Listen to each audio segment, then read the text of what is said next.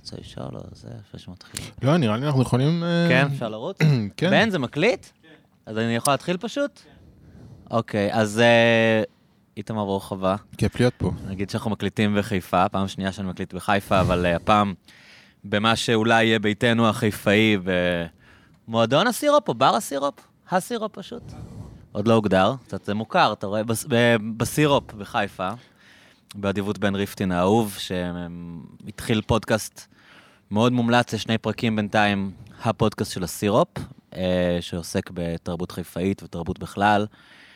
אה, אז זה משהו שכדאי לכם לבדוק, פודקאסט מתהווה של הסירופ, ובכלל כדאי לכם לבדוק את הסירופ, שהיה מין מוסד אה, חיפאי מיתולוגי שנסגר ונפתח עכשיו במהדורה מחודשת ומגניבה בעיר התחתית, ויש כאן מלא הופעות וגם תכנים אחרים וערבי סטנדאפ ומסיבות, אז זה הסירופ. ואתה באמת דיברת עם בן קצת לפני על חיפה, כי בעצם שלושתנו. אאוטסיידרים שמהגרים אה, לחיפה. כן. שכאילו אמור להיות... היסטורית זה בניגוד לטרנד. האמת שאני מת על חיפה. אני התלוננתי קצת כשדיברנו עם בן, על, אה, אבל, אבל התלונה היא פחות אה, אותנטית באיזשהו אופן מאשר התחושה שכן מצאתי פה איזשהו בית, יותר ממה שציפיתי. באתי לפה בעקבות עבודה ועם משפחה ומתקופה מסוימת בחו"ל, ולא הכרתי את העיר, ואני חושב שזה מקום באמת מאוד מיוחד, ונדמה לי שאולי קשקשנו על זה פעם, אני חושב שחלק מההצלחה, חלק מהיופי של חיפה זה דווקא קשור באיזשהו אופן בכישלון שלה.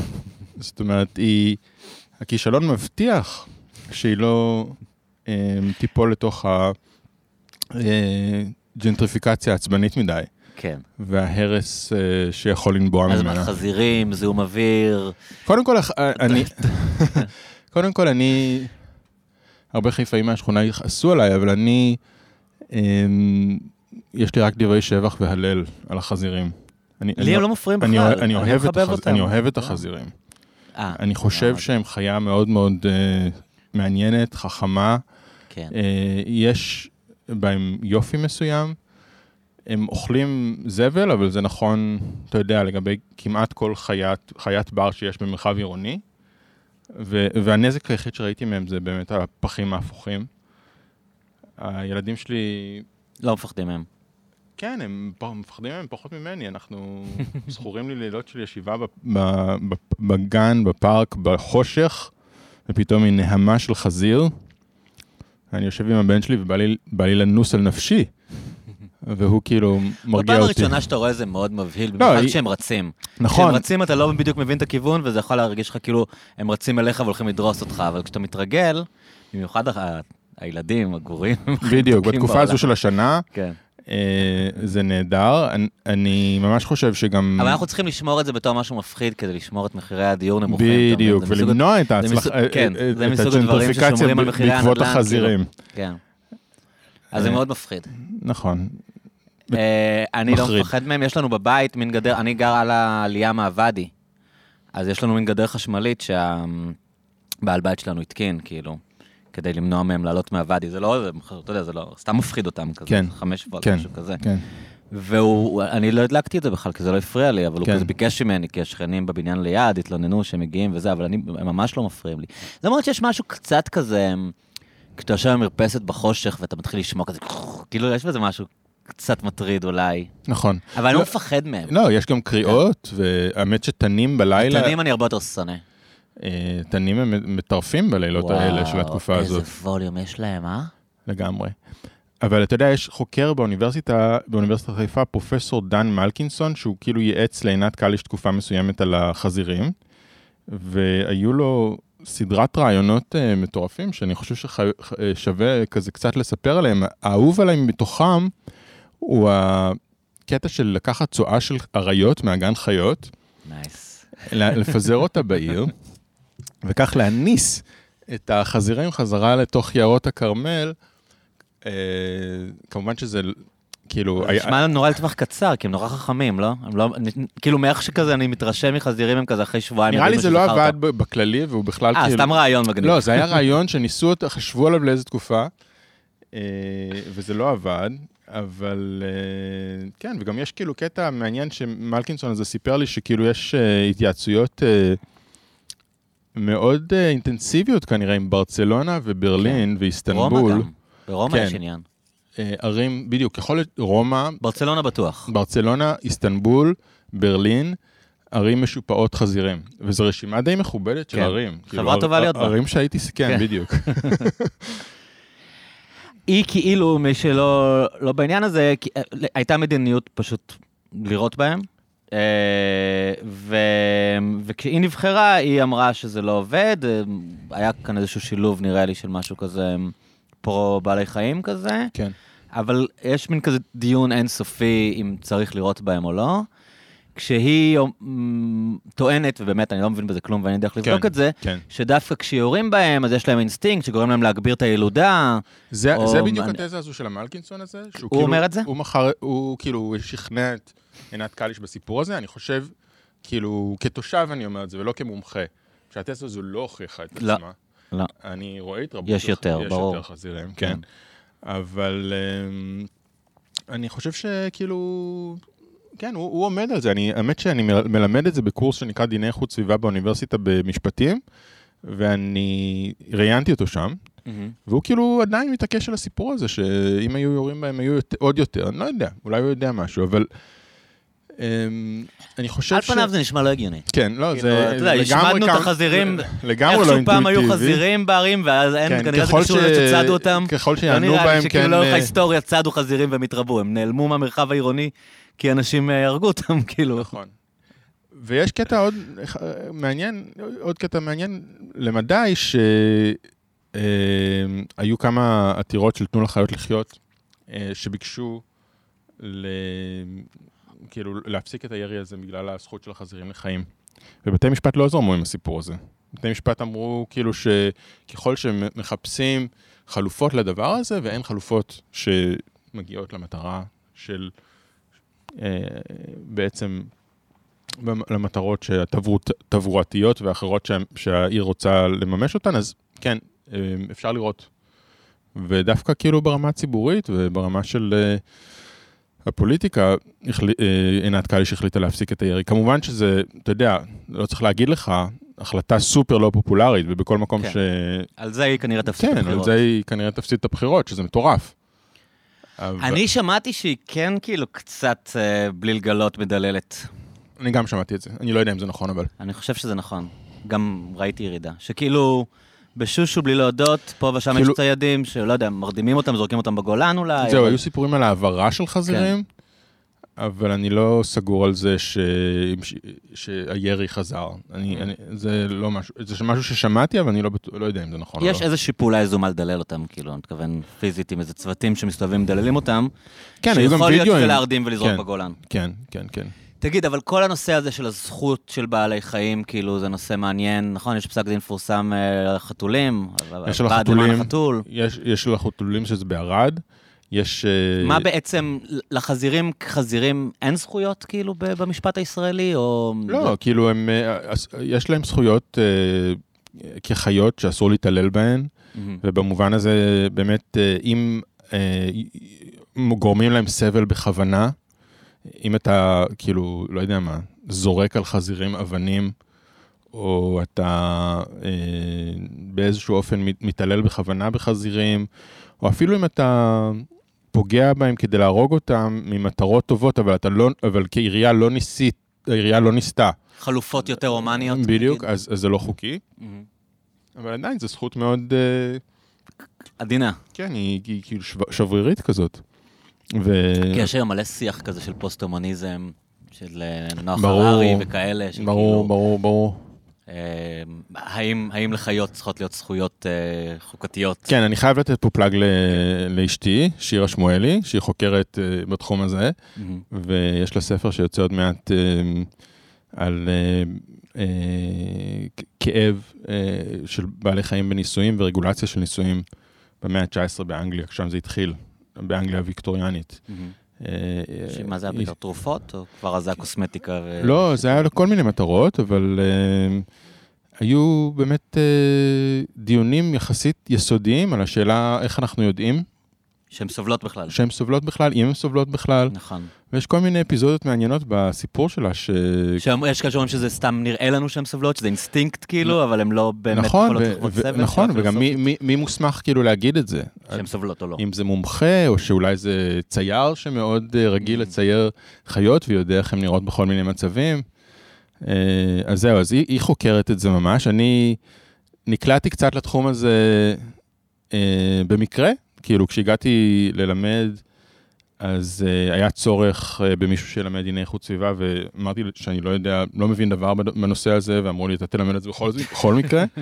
ככה לימדתי את זה כמה שנים, ולימדתי סדנה על אה, משבר האקלים, ו...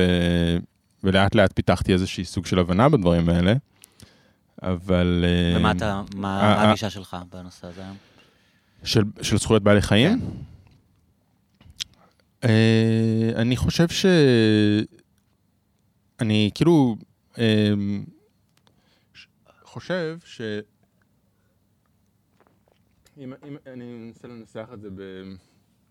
אני אוהב, אני אוהב בעלי חיים, אני אוהב אה, בעיקר, אה, כאילו מאוד התחברתי לנושא הזה בתקופת הקורונה, אה, שזה טבע באופן כללי יותר, כן, ברמה החווייתית, שקשור למעבר לכאן, לכרמל, בטח. המון המון שעות בחוץ. ואני אני לא מהטבעונים הרדיקליים, אני רחוק מזה. שחושבים שלחיה יש אותן זכויות כמו לאדם. נכון. אה, אני מתחבר לזה מכיוון של אה, מה שאני, מה שאני הייתי יכול, אה, סוג, סוג האלימות שאני יכול לקחת אליה אחריות בחיים שלי. אם אני יכול לראות את עצמי הורג את היצור הזה או לא. אה, ובפועל, אני לא חושב שזו גישה כל כך אה, מקורית או משהו כזה, אבל בפועל זה, התוצאה היא שאני אוכל דגים לפעמים, אני לא, לא אוכל בשר, אה, אבל, אני- ואני גם משתדל, אתה יודע, לשמור, ובהקשר של האקלים זה כן מאוד מאוד מאוד מדבר אליי הסיפור הזה. שה- מה מה הסוגיות האקלימיות פה, כאילו? אה, פרות והפליטה וזה, זה גם נושאים אינסופיים כאלה שיש מיליון תיאוריות ואף אחד לא יודע לא, אני חושב שזה, לפי, לפי הבנתי זה די אה, מוכח שזה אחד... שהפליטה של המתאן זה... כן, זה אחד הגורמים המרכזיים לפליטת מתאן. אמ, ויש עוד, ו, ושוב, אם אנחנו כזה מדברים יותר כללי על הגנת הטבע ועל, ועל, ועל בעצם חיים עם הטבע בצורה רחבה יותר, עוד דבר שנורא כאילו, חלק מהחיים שלי זה הסיפור של הים. אמ, אני שוחה בים, משתדל פעמיים בשבוע כזה. באיזה מסת- חוף? אה, בדרך כלל בבת גלים. Mm. למרות שזה חוף די מזוהם בסך כן. הכל. אמ, הבוקר אה, יצאתי ממש מאיזה שלולית רפש שם, אבל... פעם בחוף בחיפה היה בלתי נסבל, אני זוכר בתור ילד, כן. המשפחה שלי, כמה בני דודים וזה, היה גדלת כאן? לא, אה, בני דודים. יש לי בני דודים שהייתי הולך כן. איתם בקיץ, היית יוצא עם זפת על הרגליים, כאילו, כן. נראה לי בגלל הנמל, כן. אז זה- זה לא ככה כבר. זה לא אבל- ככה, אבל... אה, ויש חופים נורא יפים, אבל אה, נווה ים, באמת נראה לי הכי יפה, אם אתה מכיר. אה, קצת מדרום לעיר. Mm. אבל אה, מה שכן, רואים המון חיות כששוחים. ורואים גם המון חיות שהם, אתה כאילו יכול להבין משהו לסיפור הסביבתי של המקום הזה, כי יש גם המון מינים פולשים. אה, בים. בים, זערונים, טריגונים. מה- אתה- אני לא יודע אתה- מה זה, מה את- זה טריגונים? טריגונים זה כאילו מה שאנחנו קוראים לו, אה, נגיד, אה, חתול ים או מנטה-ריי, אה, כאילו- כן, נכון, רואים אותם יותר, שזה רואים- קשור לטמפרטורה? שזה קשור לתעלת סואץ כנראה. אהה. אה, פתחו פשוט כן, מהאוקיינוס כן. ההודי, ואז ב- לא- לא- חיות כן, שהן לא. טבעיות כאילו, לכאן, כן, ממפרט- נדדו לים התיכון? מהמם, כן, מים סוף. כן. אמ, ו- ורואים באיזשהו מקום, גם בזיהום, את הסיפור האקלימי בצורה נורא נורא, נורא חזקה. אני חושב על זה כאילו זה... הטמפרטורה מאוד השפיעה, לא? אומרים שיש הרבה יותר הטמפרטורה- מדוזות בגלל שהים יותר הטמפרטורה. מאוד השפיעה גם על, באמת על המדוזות, וזה רואים גם, אתה יודע, בתמונות הרגילות ממתקני ההתפלה, מדי עונת מדוזות שהן כאילו נכנסות בכמויות לתוך המתקני ההתפלה, וואו. ואיזה מין כזה, אתה יודע, סוג של דימוי של התקופה שלנו, שאנחנו תל- תלויים כל כך בטכנולוגיה בשביל מי שתייה, וה- והמי- והמי שתייה בעצמם כאילו נתקלים בתופעות חדשות של תנועת לא, אנחנו כל יצור. פעם פותרים איזה בעיה אקוטית, ואז יש. בעיות חדשות שנוצרות. לגמרי. אמ, אבל מה שבאתי להגיד זה שכאילו בים אתה רואה את ה... אתה רואה, אתה, אתה מצד אחד מרגיש את המקום הזה כמקום חיצוני, אתה יוצא לשם אז אתה מרגיש את ה... לרגע באמת מחוץ לחיים הפוליטיים והחיים היומיומיים והחברתיים של המקום הזה, ואתה כאילו מצליח להתנתק קצת, ומצד שני אתה רואה את כל הדברים האלה בתוך הים, גם את היצורים החדשים, גם את הזיהום, ו- ואתה רואה, ואתה רואה, ואתה רואה כאילו באיזשהו אופן אה, מראה, באיזשהו אופן אתה רואה כאילו את ה... את ה... אמ, זה מציב מול עצמך את התוצאות של מה שנמצא, מה שאתה מנסה להתחמק ממנו, מה שאתה מנסה רגע Mm. לקחת ממנו את הצעד הזה כדי אה, באמת אה, לשנות את, ה... את הערוץ. אז, אז זה כאילו גם מאוד מאוד, אין לי איזה משנה סדורה בכל הסיפור הזה, אבל זה כן חלק מאוד מאוד מרכזי ו... וחשוב בחיים שלי. כן. ואיפה אתה עומד מבחינת פ- פתרונות למשבר האקלים, כאילו, בתור בן שמתעסק עם זה, כאילו... אתה יודע, מ- הקולות הסקפטיים הם תמיד, אתה יודע, איכשהו נהיים פופולריים, כל מיני אנשים שהם אה, כל פתרון, אתה יודע, וכל פעם שיש איזו יוזמה, אז יש כל מיני אנשים שאומרים, אה, כאילו, אפילו אנשים מהשמאל, שאומרים זה useless, או זה סתם, אתה יודע, זה פרופוגנדה, הדברים האלה לא באמת עוזרים. אה, הרבה ביקורות על כל מיני, אתה יודע, על מכוניות חשמליות, על מחזור, על כל מיני, על טרנדים, אומרים שזה חרטא ושזה לא יעזור בכלום. כן. מה, כאילו בתור אדם שמתעסק עם זה, מה צריך לעשות? כאילו, מה נראה לך? כן. תראה, בטווח, בהיבטים היותר מיידיים, אני לא מאוד, אני לא מאוד אופטימי. מהמם. אני לא, אני, אני, אני קצת כאילו בתחושה של... אה, אה, פספסנו את אתה- הרכבת? לא, לא, לא, לא, לא פספסנו את הרכבת בדיוק, אבל אמ, אתה יודע, ב, בתחום הזה מדברים על שני דברים, מדברים על אדפטציה ומיטיגציה. מיטיגציה זה כאילו להפחית את גזי הפחם, פח, אה, החממה ולמנוע את התהליך. ואדפטציה זה איך אנחנו משנים את החיים שלנו כדי, לה, כדי לחיות עם הדבר הזה באיזשהו אופן. מהמם. אמ, כאילו, יהיה חם, יהיה חם יותר.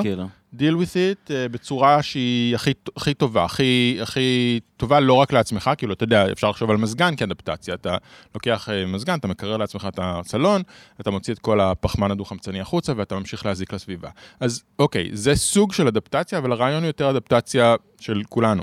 איך אנחנו כחברה משנים את ההתנהגות שלנו בצורה שהיא אה, מניחה את זה, ש... אמ, הולך להשתנות פה משהו נורא נורא נורא גדול. אז אני יותר כאילו שם, אני יותר חושב שיש אה, הרבה מה לעשות בתחומים האלה של האדפטציה. סליחה. כן. אמ, ו... ואני, אתה יודע, אני, אה, בגדול אני, ב... כן השתכנעתי מהכתיבה שאני, שעוסקת ברעיונות של כלכלה ירוקה, ובעיקר ברעיונות של כאילו אה, להאט את הפיתוח הכלכלי ולא ללכת על פיתוח כלכלי שהוא אך ורק נמדד על ידי תל"ג, ולנסות אה, לחיות בצורה אה, טיפה יותר איטית. זה, זה הכיוון שהכי כן משכנע אותי. שמה זה אומר, לצרוך פחות? זה גם אומר לצרוך פחות, זה אומר לייצר פחות, זה אומר... אה, אה, כן, זה אומר ש, שאנחנו לא צריכים תמיד אה, לייצר איזשהו עודף. אה, יש ספר נורא נורא יפה שיצא לי לקרוא לאחרונה, אה, שנקרא The Ministry of the Future, של אה, סופר אמריקאי בשם קים סטנלי רובינסון, זה ספר, סוג של מדב אה, על משבר האקלים, שמדבר על אה, פתרונות באמצעות אה, מין מטבע, אה, סוג של מטבע, אתה יודע, זה היה עוד בגל של הקריפטו, כן. עכשיו אנחנו קצת פחות אה, אה, קריפטו אופטימיסטים אולי, אבל מטבע ש... ש, של, שבנקים מרכזיים בהרבה מדינות מתאגדים ביחד כדי גם להפיץ אותו וגם לה, גם לשלם באמצעותו וגם להכיר בו, שניתן uh, בגדול, זה הסיפור, um, למדינות ולחברות שמפחיתות לפי הפחתה בפחמן דו-חמצני. ואז הם מצליחים בצורה כזו להפוך, לה- להפוך את ההפחתה בפחמן דו-חמצני ובגזי חממה באופן כללי לסוג של ערך כלכלי. כשלעצמו, שהתוצאה שלו היא גם בעצם האטה ביצור. אה, אז זה מין אה, כאלה... אתה יודע שזה כאילו אחת התיאוריות קונספירציה הכי חזקות היום בעולם, כאילו כל הפורום הכלכלי העולמי והמטבע הדיגיטלי הגלובליסטי, ש... ללה- שבעצם יהיה מסווה ל social score. כאילו לג- אנשים מפחדים מזה ברמות וכל ה... זה לגמרי... קלאוס שוואב הזה. לא, לא, ו- לגמרי, לגמרי, ברור. קודם כל ברור. כן. אמ, ומה שיפה בספר הזה זה שהוא גם נכתב מתוך מודעות לדבר הזה. זה, לסכנה שבזה. כן, לגמרי, וגם, וגם לא, לא, רק, לא רק לסכנה הפוטנציאלית, אלא יש סכנה בספר שמשתקפת מתוך Mhm. הדבר הזה, הוא, הוא מסוכן, הוא נתפס כמסוכן גם.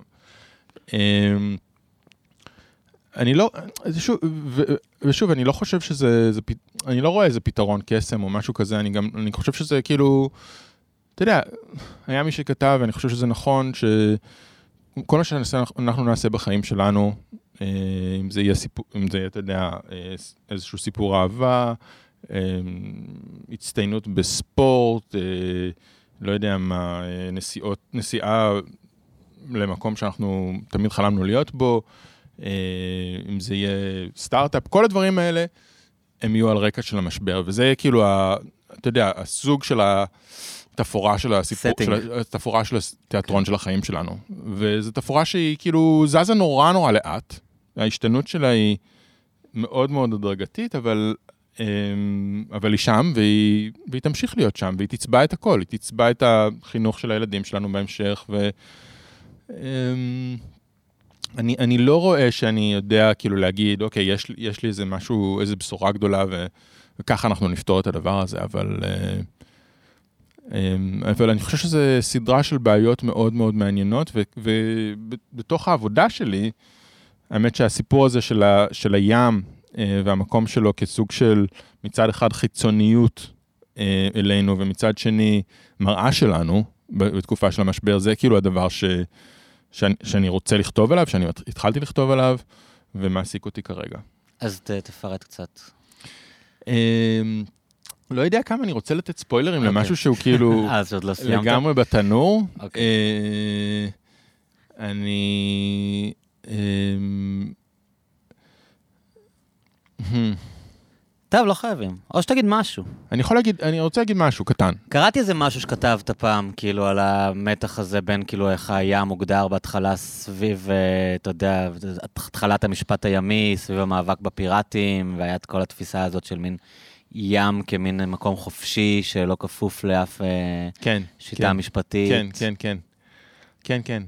אמ, זהו, אז אה, האמת שזה נור- זה גם מעניין, הסיפור הזה של הפיראטים.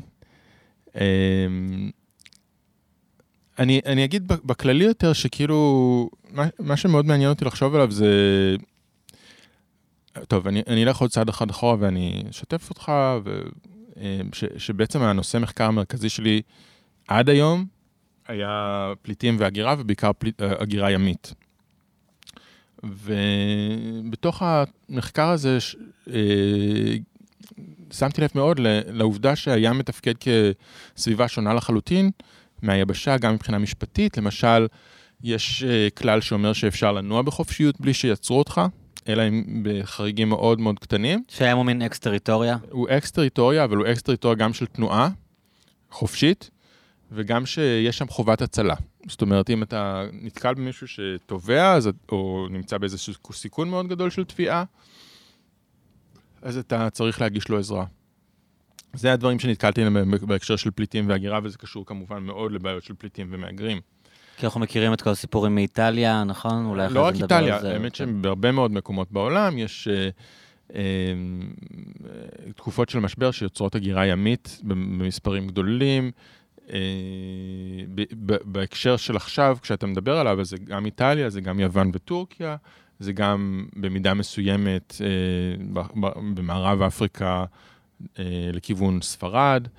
אה, אז כל בעצם המרחב של הים התיכון, הוא, יש בו תנועות של פליטים כאלה, אבל רגע, אני רוצה לחזור לסיפור הזה כן, של ה... אוקיי, נדבר על זה אחרי זה. אני רק כן. אס- אסגור את ה- כן. את הפינה הזו, ואני אגיד שכאילו, אז במחקר הזה, אז חלק מהדברים המעניינים שהתחילו לעניין אותי זה גם מה קורה עם ספינות אחרי שהן טובעות, מה קורה עם הספינות האלה אחרי שהן טובעות ומוציאים אותן מהים, היה לפני כמה שנים ביאנלה בוונציה, ש, שזו תערוכת אומנות מאוד מאוד גדולה ומשמעותית, שבה הציגו את אחת הספינות האלה כעבודה מאוד מרכזית בביאנלה. ספינת פליטים כן, שטבעה. שטבעה ומשו אותה בעצם מהים והעמידו אותה שם. המספרים פסיכיים, לא של כמות הפליטים שמתו בים התיכון, כאילו, ב...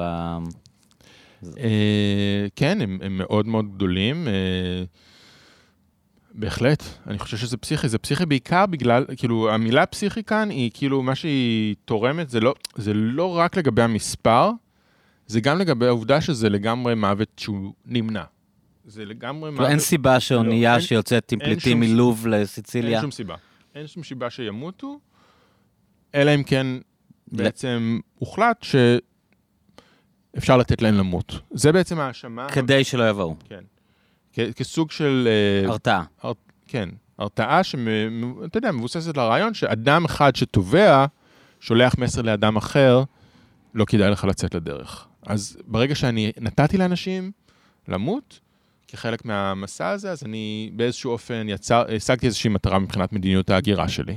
ושם זה נושא ממש בוער, נכון? באיטליה יש ראשת ממשלה חדשה, כאילו משנה, רצתה לשנות את המדיניות או שינתה את היא המדיניות. משנה אותו עכשיו, כן. אה, מלוני, זה נושא בוער שנים.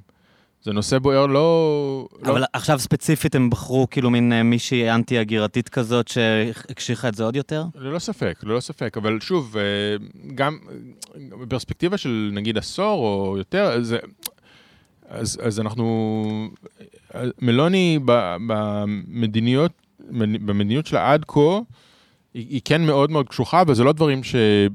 אני, אני חושב שהשיא של ה... נגיד נקרא לזה סגירות או אלימות כלפי פליטים היה בתקופה של הקורונה, כי אז ה, ה, Mm. הסגיר, הס- כל הסגרים של הקורונה והסגירות של הקורונה יצרו תירוץ נוסף אה, למנוע העברה ולכלוא אנשים לתקופות מאוד מאוד ארוכות לפעמים בספינות אה, עוגנות. אה, לא יודע אם אני עדיין חייב לך את הנקודה לגבי איך זה קשור ל, ל, למחקר על הים באופן כללי יותר והעניינים כן, האלה. ככה זה כאן, אתה רגיל עכשיו מתודית, אנחנו פשוט... אה, זורמים הלאה, בסדר. כן. בסדר. אם יש לך משהו מעניין להגיד על פיראטים, אני מאוד אוהב פיראטים. בטח שיש לי משהו מעניין להגיד על פיראטים. אני בעניין של פיראטים. כן.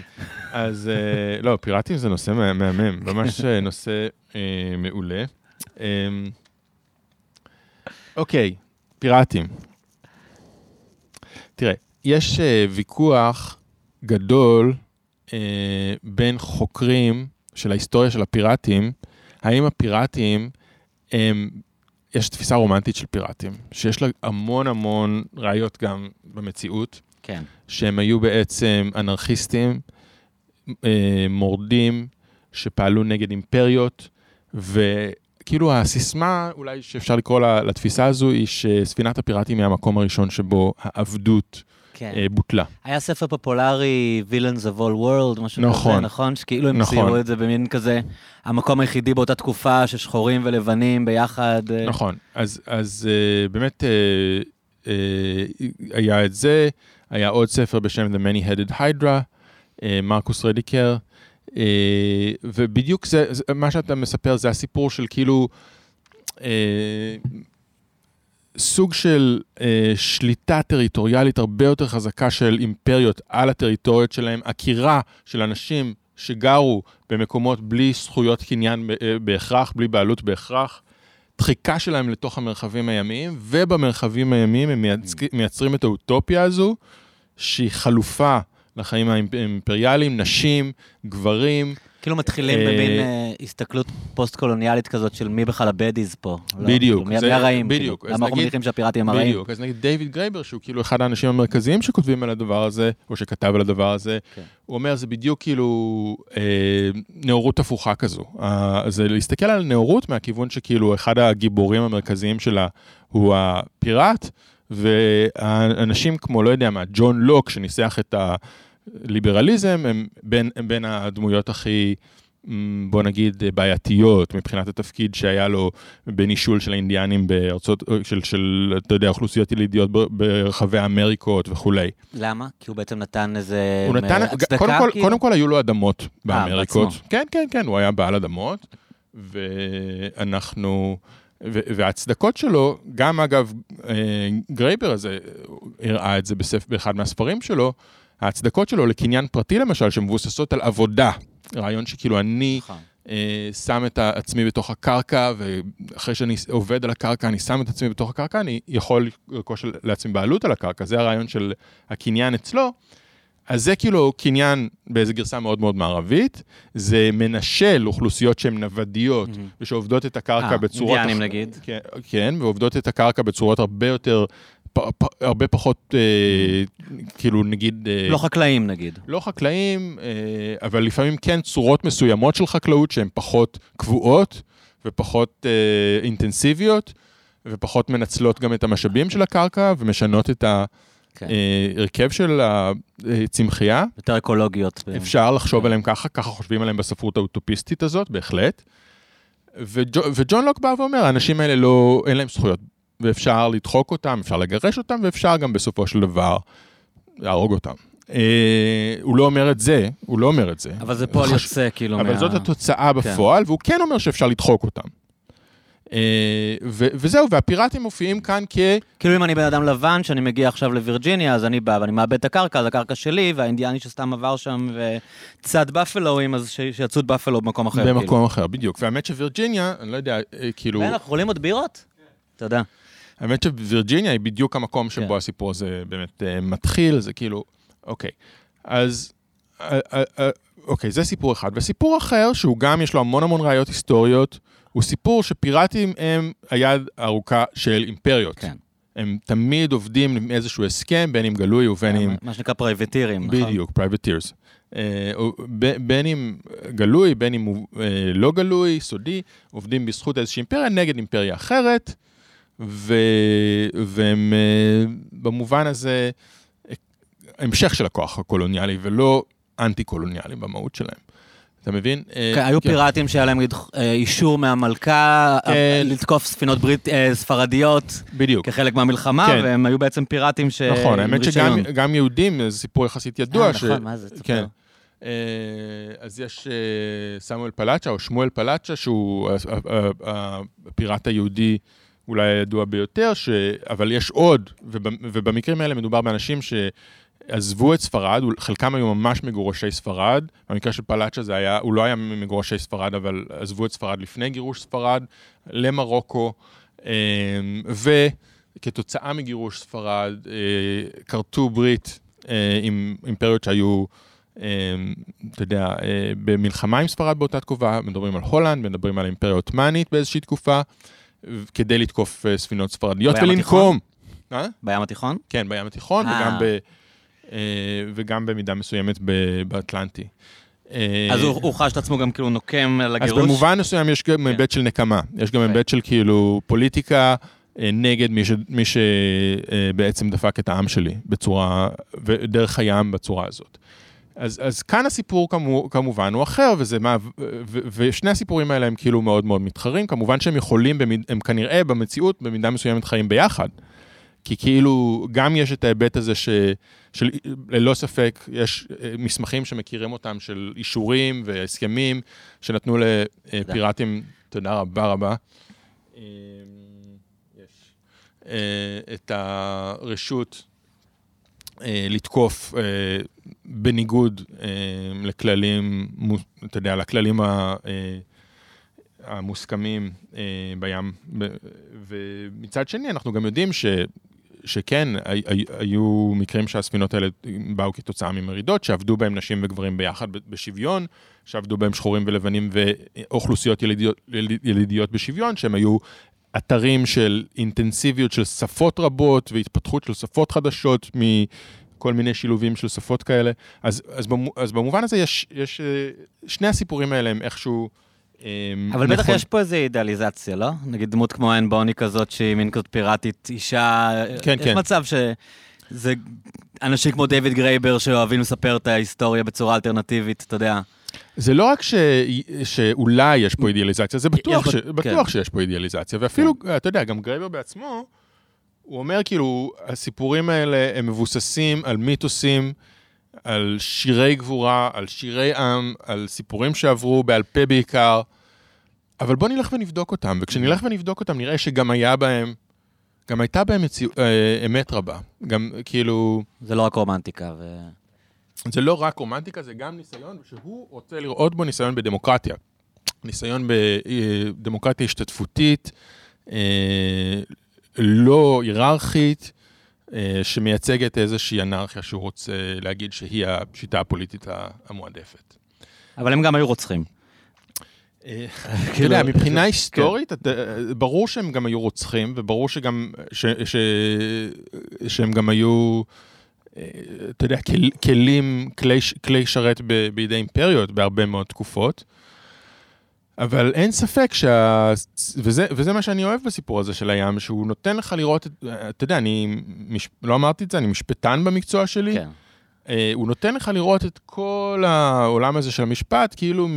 לא יודע אם לקרוא לזה מהתחת, או, או מאחורה, אבל אתה, אתה ממקם את עצמך בים ואתה מסתכל על מה שקורה שם, אז אתה לא מניח כל מיני הנחות יסוד שהן נראות מובנות מעליהן, כשאתה כן נמצא... אה, בתוך אה, שיטה מדינתית של משפט, שבה קרקע יכולה להיות או קרקע מדינה או קרקע פרטית אה, של אדם מסוים, שבה אסור לעבור גבולות מבלי לקבל אשרה בהרבה מאוד מקרים. כל, הדברים, כל הכללים האלה שהם נראים כמו כללי רקע קבועים, שכאילו כל משפט חייב לעבוד איתם, הם לא קיימים ברגע שאתה מסתכל על זה מה, מהכיוון הזה, וזה מה שאני, מה שאני אוהב בסיפור הזה, וזה כאילו הדבר שמפ, הגדול שמבחינה כאילו מתוד, מתודולוגית, נקרא לזה ככה, אני לא יודע. אמ, כן, אמ, יצא מהסיפור הזה של הפליטים, ועכשיו הוא הופך להיות איזשהו סיפור הרבה יותר רחב על הים באופן כללי יותר. כן. אני זוכר שכשלמדתי משפט בינלאומי אמרו לנו שכאילו זה בעצם, ההתחלה של משפט בינלאומי היה המאבק בפיראטים, לא? או שלפחות זה, זה נקודת ציון כזאת. כן, ש... כאילו הרבה פעמים מדברים על אה, אדם בשם הוגו גרוטיוס, שהוא כאילו משפטן אה, הולנדי, שהמציא את החוק הזה של חופש התנועה על פני, פני הימים, כאבי המשפט הבינלאומי. אז הרבה פעמים משתמשים בזה אה, כהתחלה. המציאות היא לא, במציאות זה לא נכון. במציאות יש הרבה אנשים שעסקו במשפט בינלאומי לפניו, מכל מיני סוגים. אמ, וגם משפט ימי לפניו. אמ, אז מה היה מיוחד בו? אבל מה שהיה מיוחד בו זה שהוא המציא משהו ש, שמאוד מאוד נשאר, והאמת שבמקרה ש, שלו באמת רואים את הדבר הזה, שאתה אה, יודע, הוא ממציא את חופש התנועה על פני הימים, אבל הוא עובד בשירות הולנד, שבתקופה הזו היא מתחרה, אבל לא מהדומינ... מתחרה על, על תנועה בים ושליטה בים, אבל לא מהמתחרות הדומיננטית ביותר. נגיד ספרד הרבה יותר דומיננטית ממנה, אנגליה הרבה יותר דומיננטית ממנה, והוא אומר, ניתן לכולם לנוע באופן חופשי, ו, ובמובן הזה הוא מייצג את, האינטרס הולנדי. את האינטרס ההולנדי לגמרי. אה, הוא לא, הוא, הוא לגמרי כאילו שכיר חרב משפטי כזה. כן. עורך דין. כן, עורך דין, אבל הוא הפך להיות איזשהו דימוי של אוניברסליזם, של משהו שהוא טוב לכולם, שהוא ווין ווין מוחלט לכל האנושות, וזה בעצם הסיפור של המשפט הבינלאומי הרי. הסיפור של המשפט הבינלאומי זה סיפור של אה, קיסוח של אינטרסים פרטיקולריים של מדינות ברגעים מסוימים כאינטרסים אוניברסליים, ואחר כך הקיבוע אמ, שלהם כסוג של רעיון של אוניברסליזם. כן. וגם יש, היום הרבה מתעסקים בעניין של דייג, לא? יש הרבה אמנות שקשורות להגבלות של דייג ודברים כאלה. כן, האמת שדייג זה גם נושא נורא, באמת נורא נורא מרכזי, והוא גם כן נורא נורא... אה, קודם כל, כן, יש, יש הרבה אמנות שמתעסקות בדייג, יש אה, פסקי דין מרכזיים במשפט הבינלאומי שמתעסקים בדייג לוויתנים למשל. אה, ה-Rainbow Warrior זה ספינה של גרין פיס, שאחד מפסקי הדין המרכזיים במשפט הבינלאומי עוסק ב, בדייג, במלחמה שלה בדייג לוויתנים, של היפנים. אה, אבל הסיפור של הדייג באופן כללי יותר הוא, הוא גם סיפור באמת מאוד מאוד מעניין בקטע הזה של מה הים עושה לאיך שאנחנו מבינים משפט. כי כשאתה, בוא, בוא נחשוב רגע על, אמ, אתה יודע, חקלאות באמת, דיברנו על ג'ון לוק קודם, אז נחשוב על חקלאות. בתוך חלקה סגורה, שבה אתה נוטע מה שאתה נוטע, משקיע את המרץ שלך ומקב... וקוצר את הפירות.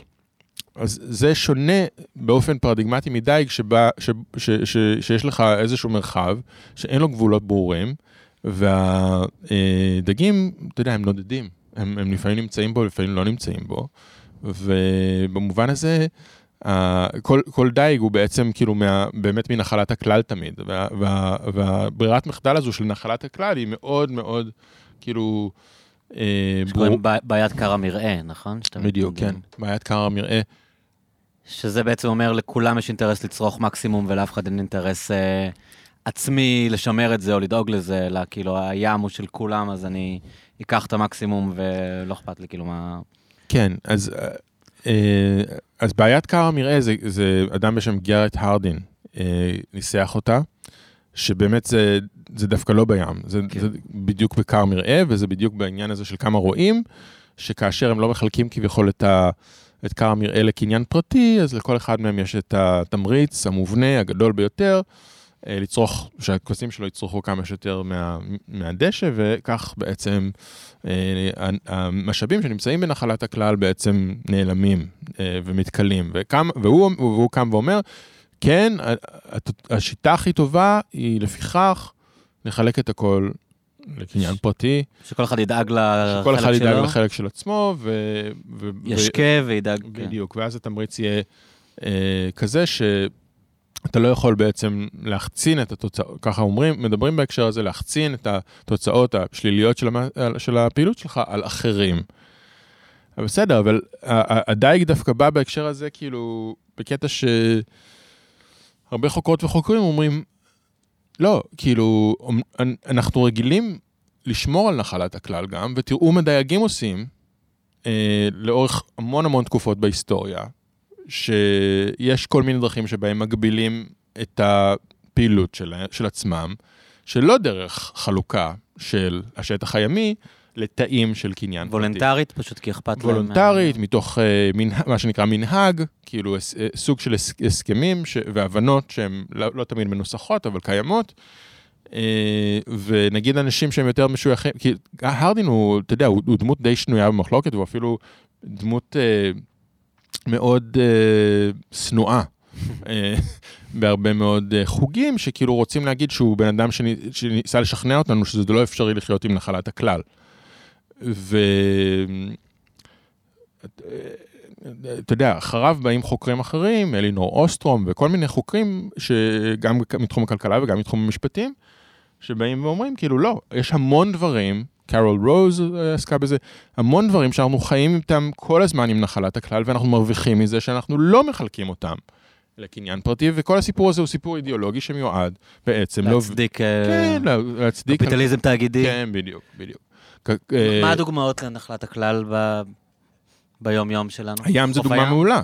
כן. אבל, אבל חוץ מזה, אבל כמובן אתה אומר חוץ מזה, אז, אז בדרך כלל מדברים על אה, זה ש...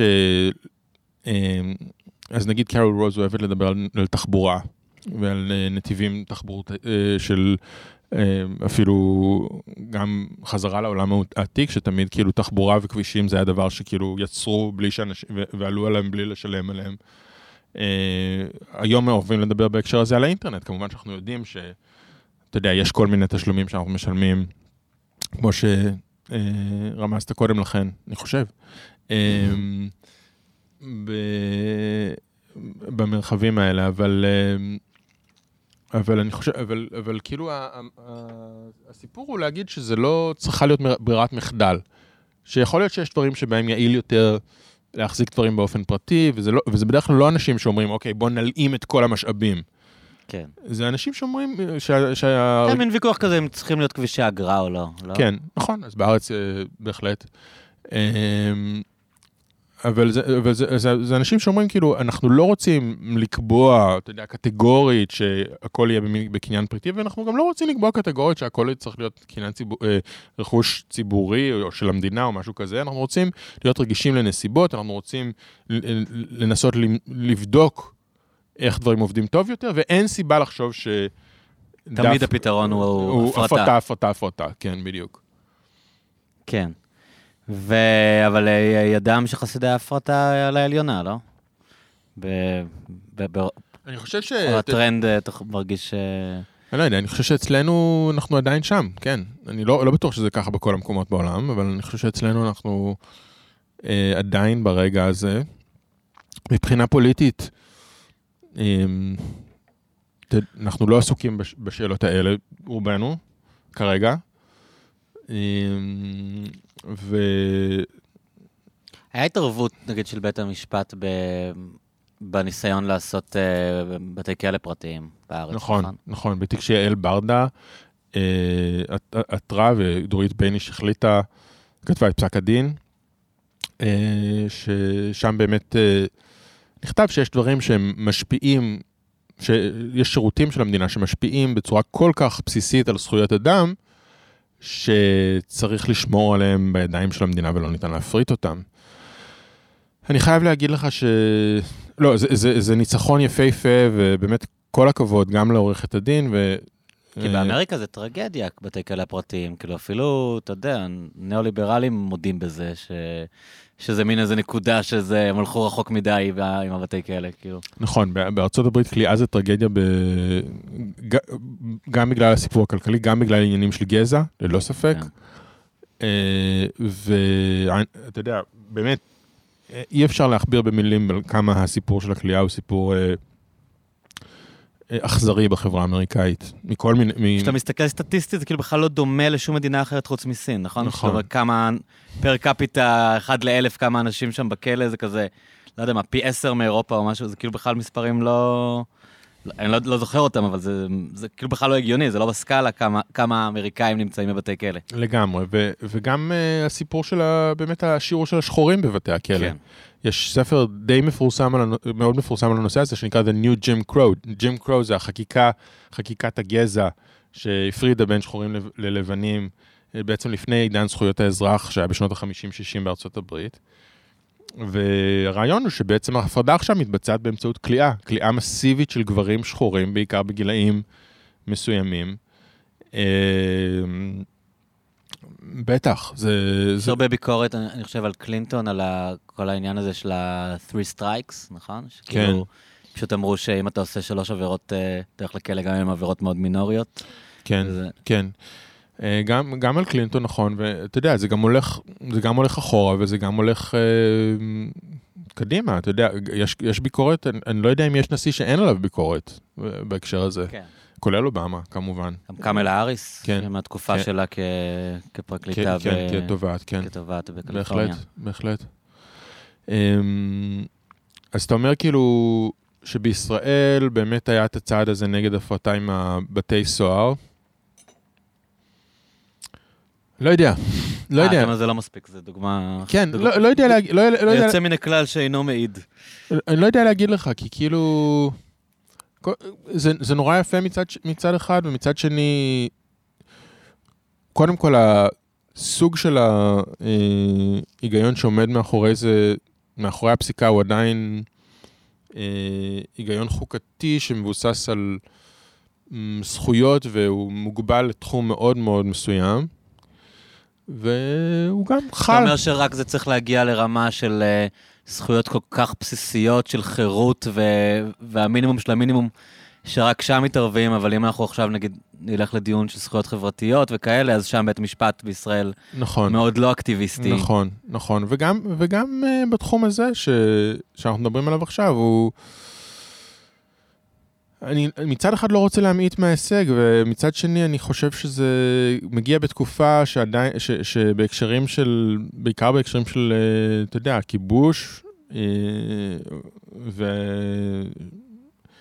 וההתנהלות מול הפלסטינים בגדה המערבית ובעזה, יש הרבה מאוד תיקים שהם לא עולים בקנה אחד עם הרעיונות הבסיסיים של התיק הזה, לאו דווקא בהקשרים של הפרטה, אבל בהקשרים של זכויות אדם בצורה רחבה יותר.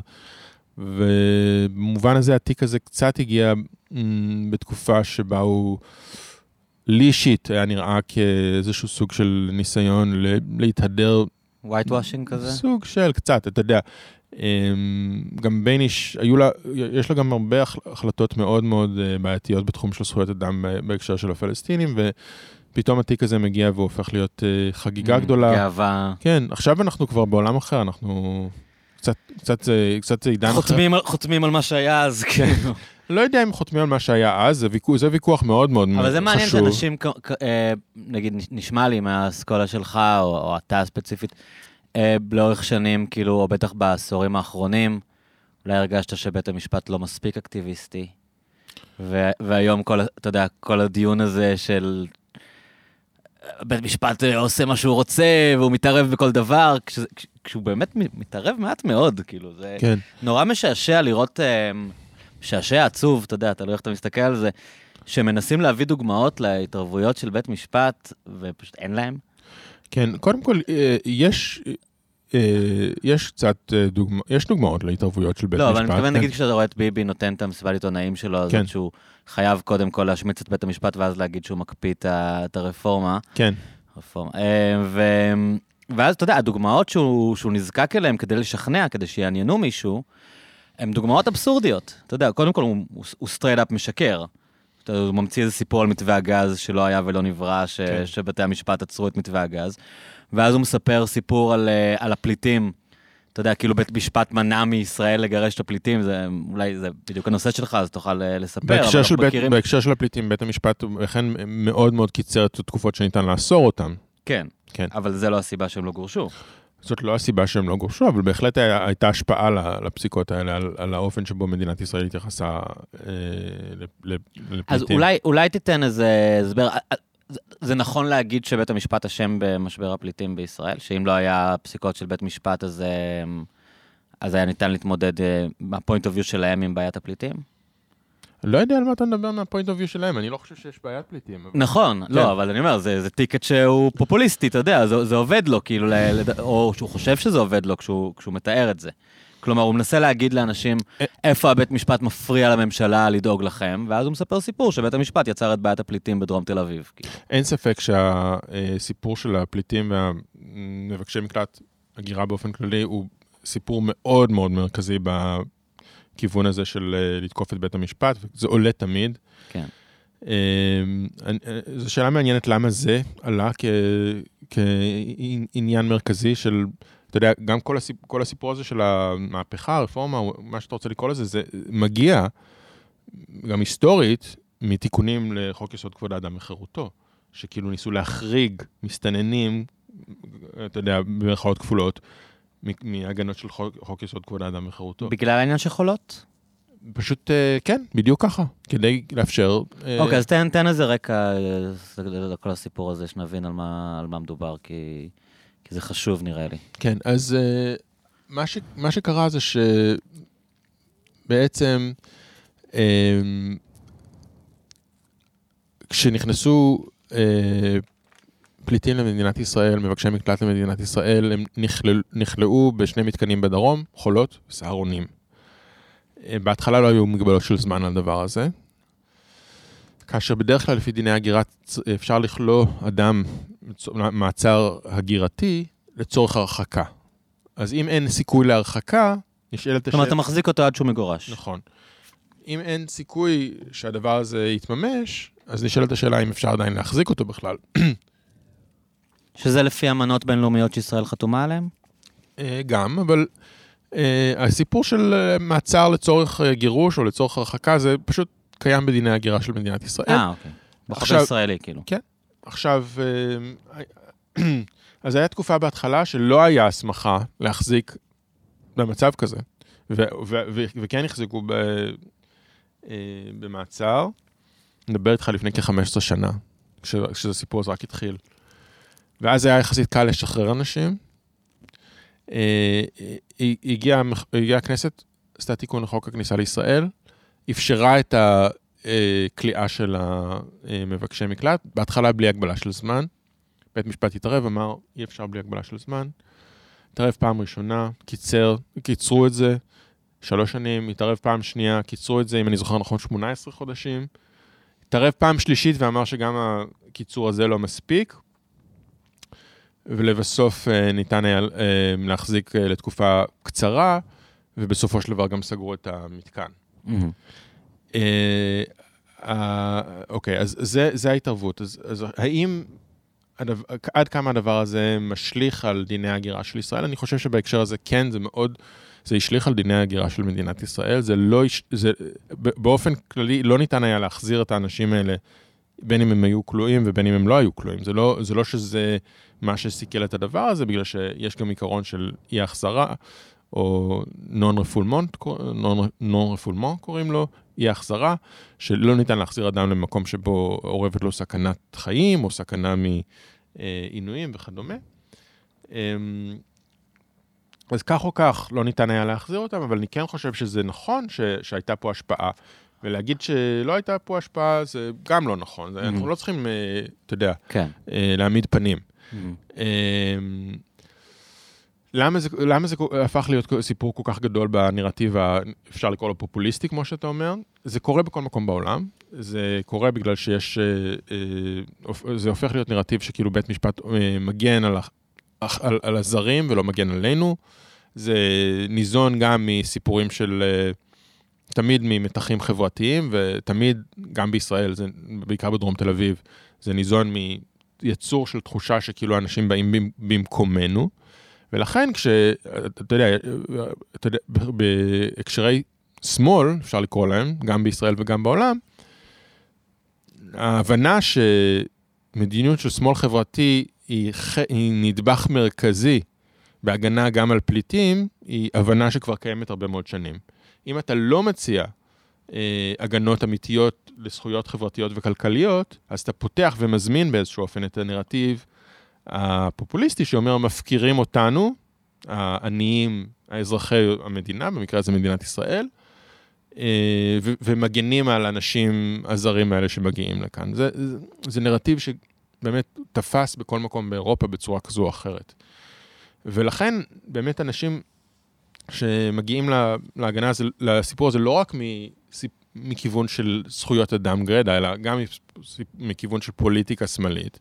תמיד מתעקשים על זה שחייבים גם להגיד, אוקיי, אנחנו צריכים גם לדאוג לדיור ציבורי, אנחנו צריכים גם לדאוג לכך אה, שאתה יודע, באמת ההקשר של הדיור וההקשר של תעסוקה זה שני ההקשרים הכי מרכזיים שזקוקים בהם. אתה חושב שאם בתי המשפט בישראל היו אה, יותר אה, פוסקים בעד זכויות חברתיות, אז יכול להיות שה... אז זהו, אז אמרת קודם שאני כאילו אדם שחושב שצריך להיות יותר, שבית המשפט צריך כן. להיות יותר אקטיביסטי. אז לא, אז אני, אני, זה לא בדיוק העמדה שלי. אני, אני חושב שבית המשפט באמת נתן הגנות יחסית אה, מועטות, אה, גם לזכויות בהקשרים מסוימים, ובטח לזכויות חברתיות וכלכליות, אבל אני לא חושב ש... אה, אני גם לא חושב ש... אני גם לא חושב בהכרח ש...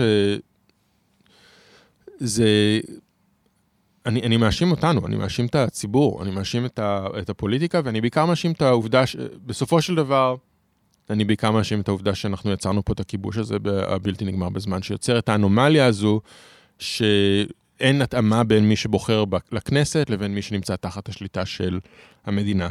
ובמצב שאין התאמה כזו, אז כל הסיפור של כאילו שליטה דמוקרטית, דרך מוסדות דמוקרטיים, דרך בחירות, דרך הגנה, ש, שאנשים מגינים לעצ, על עצמם דרך uh, הדבר שהם uh, בוחרים בו, זה עובר עיוות מאוד מאוד גדול, וזה עובר עיוות בצורה כזו שמי שאין לו זכות בחירה, במקרה שלנו זה, זה פלסטינים שנמצאים בשטחים, אבל כן נמצאים באופן קבוע תחת שליטה של מדינת ישראל, הם הופכים להיות uh, מעין שעיר לעזאזל שיטתי כזה, אז, ו, וגם, וגם בית המשפט ב, בסופו של דבר לא, לא מסוגל יהיה להגן עליהם. ההגנה האמיתית, כאילו, התפקיד המרכזי um, בפוליטיקה הוא כן לבוחרים, אבל הבעיה שלנו שאין, שלא כולם בוחרים אצלנו. יש אנשים שקוראים לזה אפרטהייד כמובן, אפשר לקרוא לזה אפרטהייד, אין לי התנגדות ללייבל הזה, אבל הנקודה המרכזית זה האופן שבו זה מטה את כל הדיבור המוסדי. אז עכשיו אנשים, ב, אתה יודע, תנועת מחאה נגד ההפיכה, מדברים כל הזמן על הפרדת רשויות, ומדברים כל הזמן על הגנה על הרשות השופטת וכל הסיפור הזה. לי יש מידה רבה של מרחק מה, אה, מהנרטיב, מה, מהסיפור הזה, כי כל הפרדת רשויות אצלנו מעוותת. אנחנו, כשמדברים על הכנסת כמייצגת העם, היא לא מייצגת את כלל הנשלטים על ידי הממשלה. אז היא לא מייצגת את הציבור בכללותו, ש, שנמצא באופן קבוע תחת ההשפעה של החקיקה של הכנסת. כן. אז כל, כל הסיפור הזה הוא כאילו מעוות לגמרי, ובמובן הזה אי אפשר לצפות מאף אחד מהמוסדות ש... אז ש... מה, אתה אומר שזה מחלחל כאילו לתחומים אחרים? זה מחלחל לכל מקום. אז איך, ת, תמחיש איך זה קשור, כאילו, ל... כי בסוף נשאלת השאלה, אם בית המשפט מאפשר את הכיבוש, והוא מאפשר את הכיבוש, ההתערבות שלו היא מינימלית. לחלוטין. במדי פעם כמה נהלים שלא נאכפים גם ככה, אני יודע, פצצה מתקתקת שמעולם לא קיימו את זה.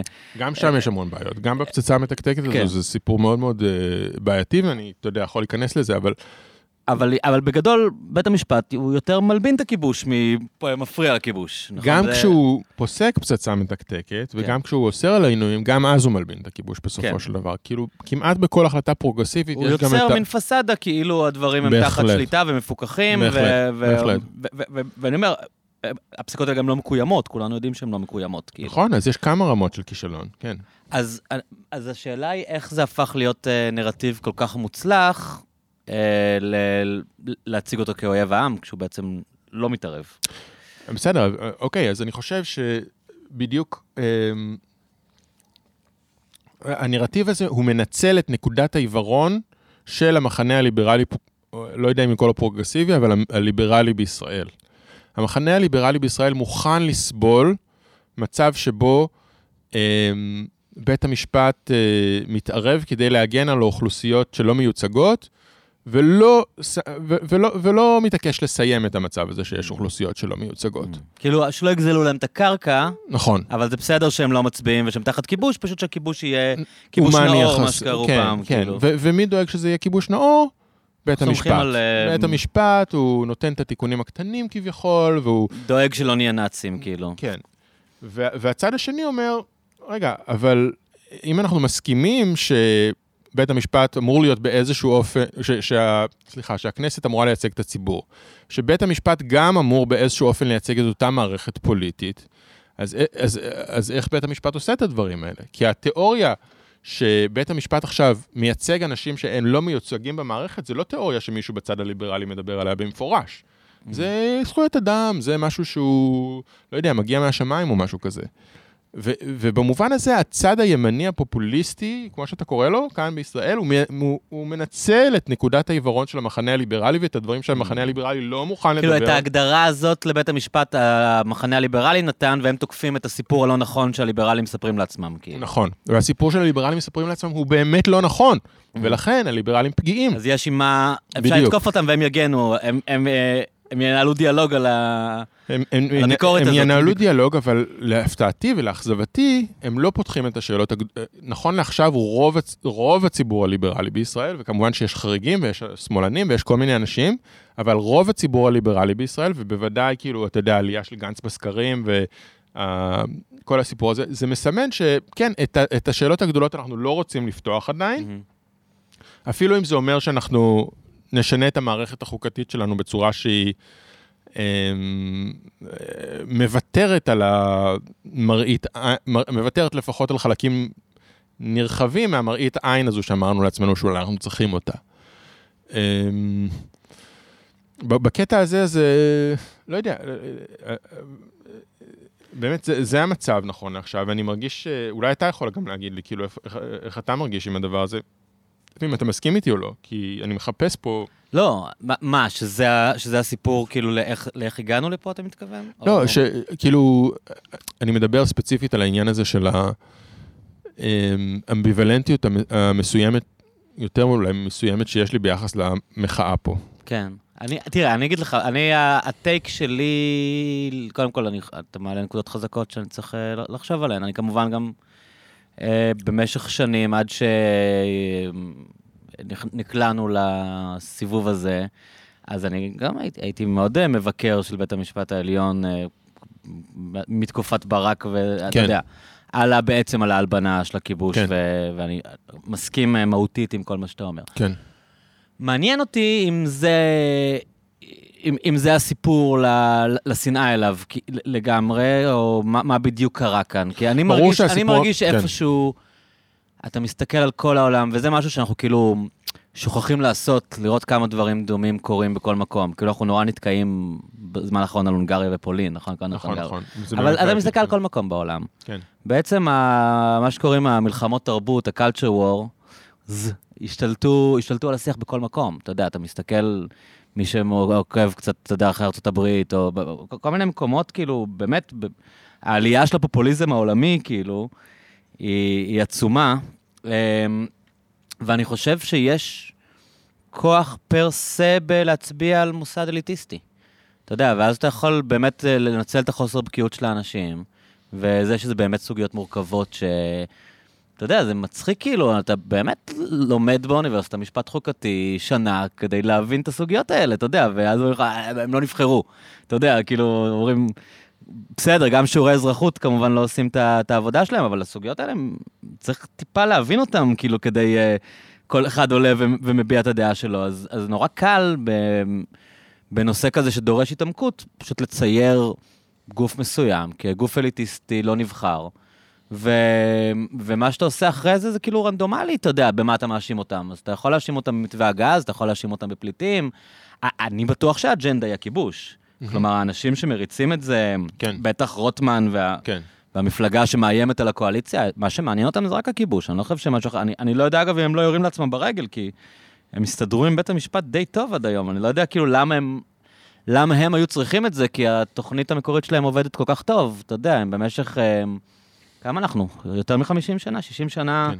55 שנה הכיבוש זוחל וזוחל, אתה יודע, הוא עובדה קיימת, אני לא יודע למה... למה הם צריכים את השיכרון כוח הזה, אבל, אבל אני בטוח שזה מה שמוביל, כאילו, בטח את רוטמן וסמוטריץ' ו- ואנשים כאלה.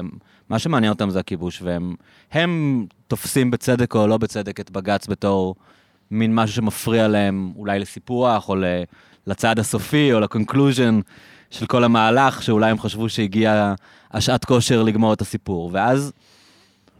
לתאר, לתאר אה, בשיטה הנוכחית את אה, בג"ץ כמין אה, מוסד אליטיסטי שבמסגרת אותה מלחמת תרבות של, אה, אתה יודע, מתחבר לכל הישראל השנייה ולכל המלחמה הזאת באליטות, זה, זה קל מדי, כאילו, זה כסף על הרצפה, כמו שאומרים. כאילו, כן, כן, כן, כן. טוב, כמובן ש... אמ, אני מניח שגם אתה, ויכול להיות שגם רוב המאזינים, אמ, או אה, את הרעיון של רוני קובן עם אהרן אה, ברק, כן. ראינו. כן. אה, והוא עשה שם טעויות, כאילו, כולם דיברו על זה. לא מצאתי מרוקאי מתאים? כן. והטעויות הן לא מקריות. כן. הן טעויות שמשקפות את האופן שבו הוא פעל ו- ואת מישהו. תפיסת עולם שלו. כן. כן, אה, החוסר הכרה שלו בזה שיש דבר כזה ישראל השנייה. ישראל... אבל זה נכון שאם אתה עושה איזה דיון תיאורטי, אז יש לו קייס להגיד, אני ניצול שואה, היה לי קשה, בוא נשים בצד את זה, אתה יודע, גם את סבתא שלי ריססו ב-DDT. אפשר לעשות תחרות אינסופית מ... מי יותר מסכן, אבל אתה לא יכול להתעלם מזה שהדבר הזה קיים ועובדה קיימת בישראל היום, כאילו... גם, גם היום וגם בעבר, כן. זאת אומרת... אה, לא, אני אומר, עדיין, כן, כאילו, כן, כל כן, השיח הזה של בוא נשים את זה מאחורינו. נכון. אז אה, כן, זה היה באמת אה, מאוד אה, מעציב אה, לראות את זה. ו- ו- אבל זה אנשים זקנים, אין? נכון. אתה יודע, זה באמת עניין דורי. אתה מדבר עם אנשים אה, מבוגרים, בגילאים של ההורים שלנו, ובסוף, כאילו, אתה יודע, זה, זה מקובע. זה מקובע, מה אתם רוצים? גם אנחנו היינו מסכנים, לסבא שלי היה יותר קשה כשהוא בא לכאן, הוא גם אה, הגיע לכאן בלי כלום והיה עני. אני לא חושב שזה מקובע אצל כולם, ואני חושב ש... אתה מכיר הרבה אנשים מעל גיל 70, לא בשמאל הרדיקלי, שיש להם כאילו הפנמה עמוקה של, אה, של הקיפוח העדתי, אני מדבר על כאילו אשכנזים, שהם לא איפשהו אומרים, כן, עשו טעויות, אבל לא, אנחנו אני- מאחורי זה, בדרך כלל זה מה שאתה שומע. ברור שיכלו לעשות את זה יותר טוב. אני מניח שאתה חושב כמובן על אשכנזים כן, כרגע. כן, אה, ברור. כן, כן. ברור. אמ, אז אני חושב שאתה צודק בקטע הזה. אני חושב שבמקרה של ברק, ואני אומר את זה על, בס- גם על בסיס אה, מספר שיחות שגם לי היו איתו, בהקשרים שונים של לימודים בעיקר, אני חושב שגם יש לו אה, בהחלט אה, אה, אנטי חרדיות מאוד מאוד כן. עמוקה. מאוד מאוד עמוקה. והוא, נכון. והסיפור, נגיד, של האיום הדמוגרפי החרדי, יושב עליו? יושב עליי חזק כבר המון שנים. וזה גם סיפור שיש בו מימד של... אה, אני, אני, אני חייב להגיד שעכשיו כולם מדברים ככה, אבל אתה יודע, אני, אני דווקא נתקלתי בזה בין הפעמים הראשונות אצלו, היה כשלמדתי תואר שני במשפטים, והוא היה בין, המור, בין המורים שיצא לי לשמוע אותם. והוא... ב- בחו"ל? כן, בחו"ל. בייל? כן. ו... ו- וזה זה לא היה בשיחה בכיתה, זה היה בשיחה מחוץ לכיתה, מסביב לכיתה, שבה הוא דיבר על הנתונים של ההתרבות של החרדים בישראל וכמה זה מאיים על הדמוקרטיה של ישראל. הוא צדק, זה 2009-2010, זה לפני המון זמן. כן. ואני חושב שהניתוח הזה, שעכשיו ראינו אותו גם בסוף שבוע האחרון, למשל בהארץ, במוסף, שמה היה? לא ראיתי. לא, היה, היה גם סיפור כזה על, על, על דמוגרפיה? הדמוגרפיה לגמרי. זה, זה מניח המון הנחות שהן הנחות שמבוססות על הרעיון שהחרדיות עצמה היא לא משתנה, מהמם. היא לא יכולה להשתנות, Mhm. זה דבר שהוא מקובע, אה, יש לו רק זהות אחת, רק, רק דימוי אחד שאנחנו יכולים לחשוב עליו. כן. שאנחנו, זה מניח ש...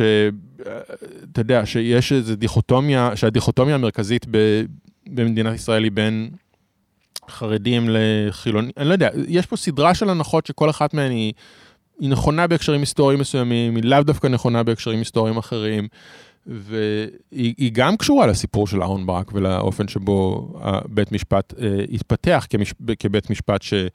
מרגיש להרבה אנשים שהוא לא מייצג אותם. אז מה הנקודות המשמעותיות, כאילו... אני אומר, אה, אה, הנקודה המשמעותית היא, לדעתי, שבית משפט בסופו של דבר כן צריך לייצג את הציבור. הבעיה היא שכאן רק חלק מהציבור יש זכות בחירה. לא, זה ברור, אני כן. מתכוון בהיסטוריה של אהרן ברק עם החרדים. היה- היו כמה צמתים כאלה של פסיקות שהוא איבד אותם לגמרי, היה את ההפגנה העצומה נכון. הזאת ב-99. כן, אני, אני, האמת שזה לא, לא בדיוק uh, תחום המומחיות שלי, ואני לא כזה זוכר את Mm. כל הדברים כרגע, אבל... Uh, אבל אני אומר, זה שאתה אומר שכאילו הנושא הזה יושב עליו, זה הוביל אותו לעשות טעויות, אז אה, מה מה הטעויות שהוא לא, עשה? היית, אני, אני מתכוון יותר בהקשר של גם דיברנו על, על מזרחים ועל, ועל הסיפור שלו המרוקאים, על העובדה שכרגע בית משפט נתפס כלא מייצג את הציבור, גם בגלל שאין בו מספיק מזרחים וגם בגלל שאין בו חרדים, וגם בגלל שאין בו... אה, זהו, זו, זו, זה הדברים עם שמימין... החרדים, לי, נראה לי אמרתי את זה כבר, אה, אני שמעתי שאחרי שהיה את העניין הזה עם הפגנת המיליון, או מה ש... ב-99, כן. שהוא ניסה להגיע עם, אה, עם הרב אלישיב לאיזה, לאיזה פתרון, והוא אמר לו, בוא ת, תביא לי שני אה, שופטים חרדים שנשים אותם בבית משפט העליון ונסגור את הסיפור. אתה יודע, זה קצת אולי כן, פולקלור, אבל כן, כאילו, כן. ושכאילו הוא אמר לו, בחיים לא, אנחנו לא נסכים כאילו שישבו חרדים בבית משפט עליון, זה משפט גויים, זה זה, כאילו, זה לא אופציה. מבחינתנו שיהיו חרדים. בבית משפט עליון, וכאילו, ושאהרון ברק כן היה לו איזה נקודה שהוא אמר, אולי זה לא כזה רעיון רע שישבו פה איזה שני דוסים, ו... והם ירגישו שהבית משפט הזה מייצג גם אותם, כאילו. יכול להיות. אני... אני נתקלת בזה פעם? לא, אני לא יודע על זה. ואני, אני- אתה יודע, אם זה נכון, זה לא... ראית ששחף פה? בסדר, חייב. להתייחס. כן, סליחה. כן. לא, זה לא יפתיע אותי אם זה נכון, אני לא, לא, לא מכיר את הסיפור הזה, אבל... Um, מה שאני בא להגיד זה שאני חושב שהאופן שבו בית משפט נוהל ביד רמה בתקופה שהיא אכן תקופה שהיא כבר פרה-היסטוריה במובן מסוים, זה היה אופן שבו קבוצות מסוימות מהציבור היו אה, מוקצות. אה, ויכול להיות שניסו למצוא לזה פתרונות. יכול להיות שניסו למצוא לזה, אה, אבל לא הצליחו, וזה שלא הצליחו זה, עליהם. כן, זה, זה, זה, זה, זה כאילו באיזשהו אופן מלמד משהו גם. אה, במובן- ובמובן הזה אני, אני, אני שוב קצת אמביוולנטי, אני שוב קצת חושב שכאילו הרעיון הזה שהקולגות הכי אהובים והכי מוערכים שלי אומרים בשום מחיר אנחנו לא נאפשר פוליטיזציה של בית המשפט. זה קצת סיסמה בעייתית, כי אני כן חושב שבית משפט צריך להיות גוף פוליטי במובן מסוים. בוודאי שצריכה להיות בו המומחיות המשפטית, ובוודאי שצריכה להיות בו, אה, ש- שאנשים צריכים להיבחר על בסיס אה, יכולת מקצועית, אבל הם גם צריכים אה, באיזשהו אופן אחר מהכנסת ואחר מהממשלה, אבל לייצג את הציבור ולשקף את ה... כאילו המיתוס הזה, שזה בעצם מין גוף טכנוקרטי, זה לא נכון, כן. זה לא נכון, אני לא מסכים עם זה. אני גם לא חושב פשוט שהשמאל- ישבו המשפטנים הכי טובים. אני לא חושב גם שהשמאל אה, עוש- עושה לעצמו שירות טוב שהוא לוקח את הכיוון הזה בצורה כל כך, השמאל, מה שנקרא שמאל. ה- כן. המחנה הליברלי. כן, או מעין הקבוצה הליברלית בישראל עושה לעצמה שירות טוב, שהיא לוקחת בצורה כל כך חד משמעית את הדבר הזה, כאילו הוא עובדה מוגמרת. הם מדענים בכלל, כאילו. נכון. לא. אני לא מסכים עם זה, אני, אני חושב, אני מסכים איתך שצריך ללמוד משפט חוקתי, ואני מסכים איתך שיש משפטנים שצריכים להיות משפטנים מצ, מצטיינים והכול, אבל אני גם חושב שזה, שזה לגמרי נטוע בתוך הקשר פוליטי. אני רק, אני רק הייתי, אה, אני, אני רק, ושוב כאן, זה מתחבר סטרוקטורלית באופן בלתי נמנע שוב ושוב לעניין של הכיבוש. אני רק חושב שבמצב שבו אין ייצוג לכלל הציבור, שבו ההחלטות מתבצעות, אז לא, לא ניתן לצפות שה... אוקיי, אבל בעולם ש... סליחה, אני חוזר על עצמי. לא. זה, זה חשוב, אתה יודע, מחדדים מסרים, ככה, זה talking points. אבל ב, בעולם שאנחנו... איתמר שותה בירות יותר מהר ממני, אני רק רוצה להגיד, זה טוב. כן, אפשר, אה. אה, בעולם שבו הפלסטינים לא הולכים לקבל זכות בחירה לפרלמנט הישראלי בקרוב, מה מה לדעתך... למשל, העובדה שאנחנו נמצאים במצב שבו, אה, אתה יודע, גנץ עולה בסקרים, וכל המפלגות מהמרכז, שמאלה, הציוניות,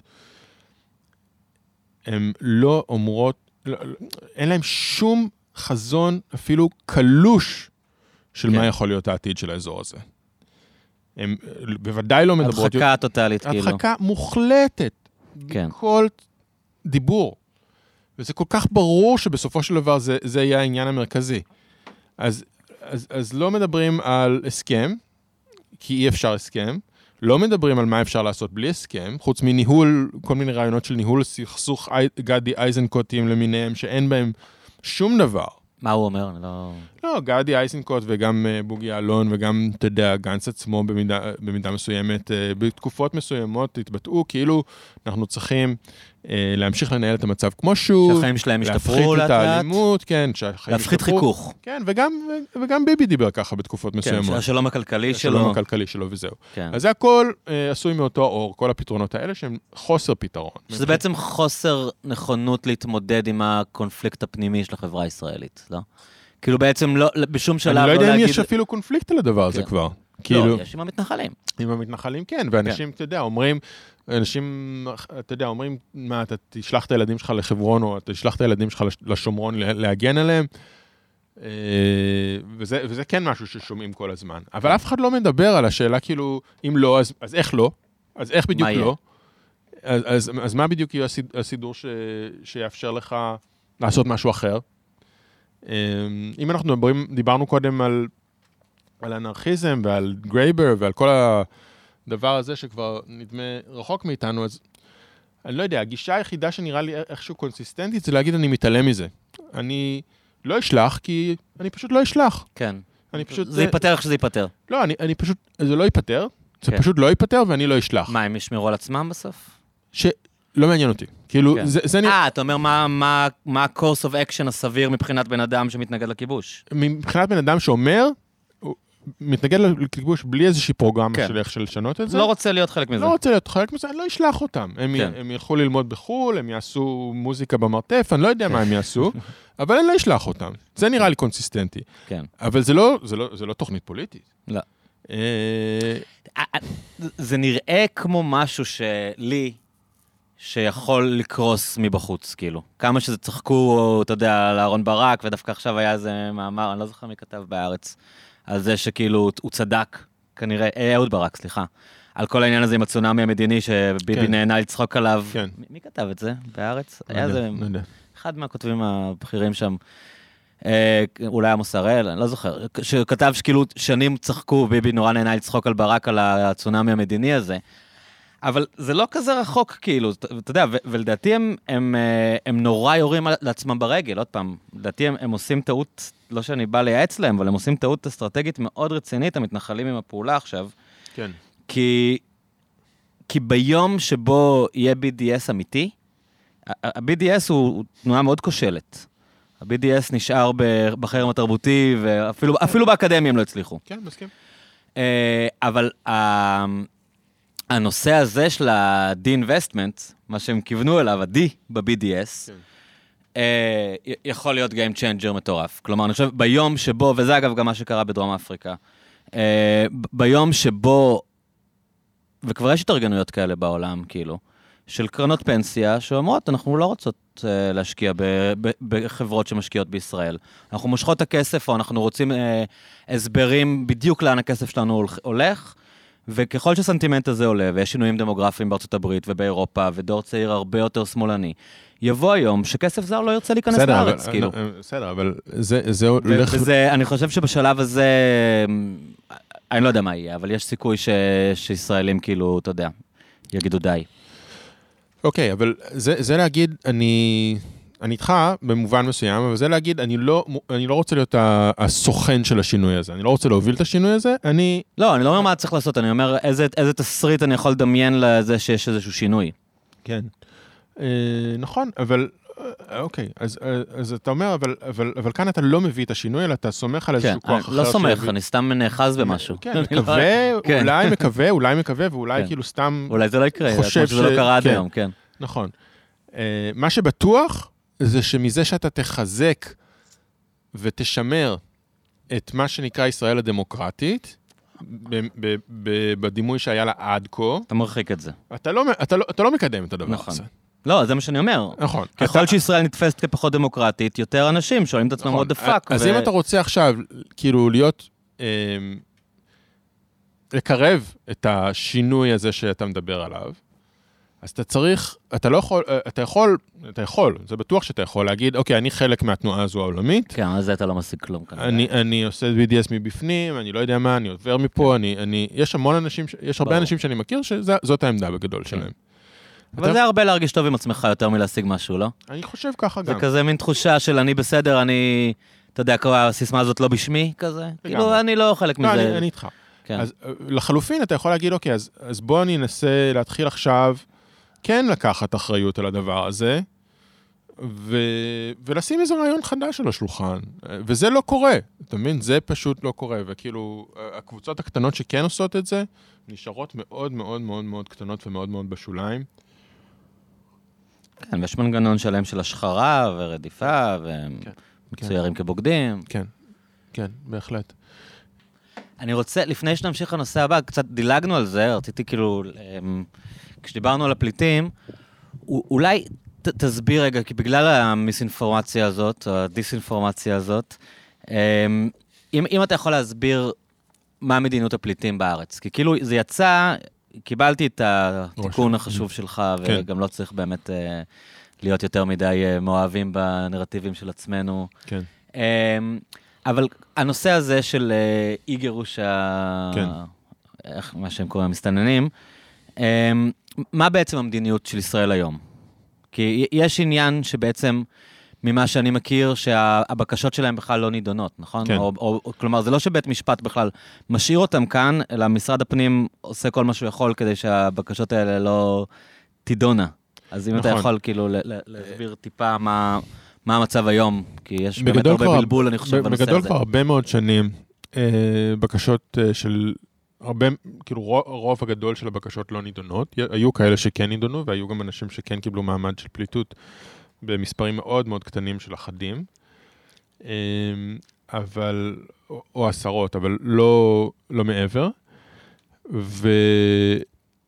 אמ, כתוצאה מכך אנשים נשארו, נשארים בעצם פה, מדובר באנשים ממדינות אה, סודאן, אריתריאה, אה, במידה, במידה מסוימת אתיופיה, במידה מסוימת גם מדינות אחרות, אבל שנים הייתה מדיניות של אי החזרה לס, לסודאן ואריתריאה, בגלל הסכנה שהייתה שם לאורך השנים, והמדיניות הזו אף פעם לא הופסקה. שזה לפי חוות דעת של משרד החוץ, נכון? זה או... לפי חוות דעת של משרד החוץ, שמבוססת בתורה גם על גופים בינלאומיים, כמו סוכנות האו"ם לפליטים, שבעצמה כאילו בודקת את המצב של מדינות, ואם אפשר להחזיר, ומפרסמת המלצות שיש להם מעמד כבד. אמ, בנוסף, אמ, היה, יש כבר שנים את התוכנית של מה שנקרא החזרה מרצון, שזה... אבל רגע, לפני זה. כן. בעיקרון, כרגע יש פליטים בישראל, שבעצם הממשלה לא מנסה לגרש אותם. נכון. נכון? זה לא שהיא מנסה לגרש לא ובית משפט לא נותן לא להם, מנ... כמו לא, שזה לא מנסה, נכון להיום, לא מנסה. והדרך שהיא לא מנסה, היא בעצם לא רוצה שבית משפט ידון בבקשות שלהם, כי אז אולי ייאלצו לתת להם מעמד פליט, של פליטים, אז מעדיפים להשאיר אותם עם איזושהי הגנה קבוצתית, איזה, או... אין, אין איזה... פ... למה לא דנים בזה? למה בן אדם בא ואומר, אני רוצה להיות פליט? כי ברגע שאתה נופל תחת ההגנה הקולקטיבית, ההגנה של אה, סודאן ואריתריאה, אז כאילו אה, התפיסה היא שאין, שיש לך למעשה את ההגנה, ו, ואין צורך אה, אה, להכריע בשאלה של ההגנה האישית. אבל זה לא מין מהלך של למנוע מהם לקבל מעמד? כאילו להשאיר אותם במין אה, זה- לא זה- פה, לא שם כזה? זה כן מהלך כזה, אבל באופן עקרוני, וזה גם היה בעבר, אה, עם אה, קבוצות אחרות של פליטים, אה, למשל סי- מסיירה ליאון, אם המעמד הקולקטיבי תם, אם מוכרז שאוקיי, אריתריאה- יש שלום עכשיו כן, בסודאן, סודאן- מה שהנה עכשיו כן, אנחנו הולך אנחנו ומתרחק שוב. בדיוק. אבל אם זה תם, אז עדיין נותרת באופן עקרוני הזכות להגיש בקשה אישית ולקבל הכרעה בבקשה האישית. אבל, בגד... אבל בגדול, במקביל מתחילים לגרש את, ה... את, את הקבוצה כולה. ואז... וזה באמת- קרה עם הדרום סודנים איזה תקופה? לא? היה תקופה איזה... מסוימת, כן.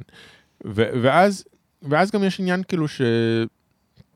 אתה צריך להראות רדיפה אל, על, לגבי עצמך, אם, אתה, פל- אם אתה מבקש מעמד פליטות, ולא... אני שאתה מתנגד משטר, אם אני אחזור ישימו אותי בכלא? בדיוק, זה חייב להיות uh, ברמה שכאילו אתה יכול להראות ראיות ש, שאותך ספציפית מחפשים.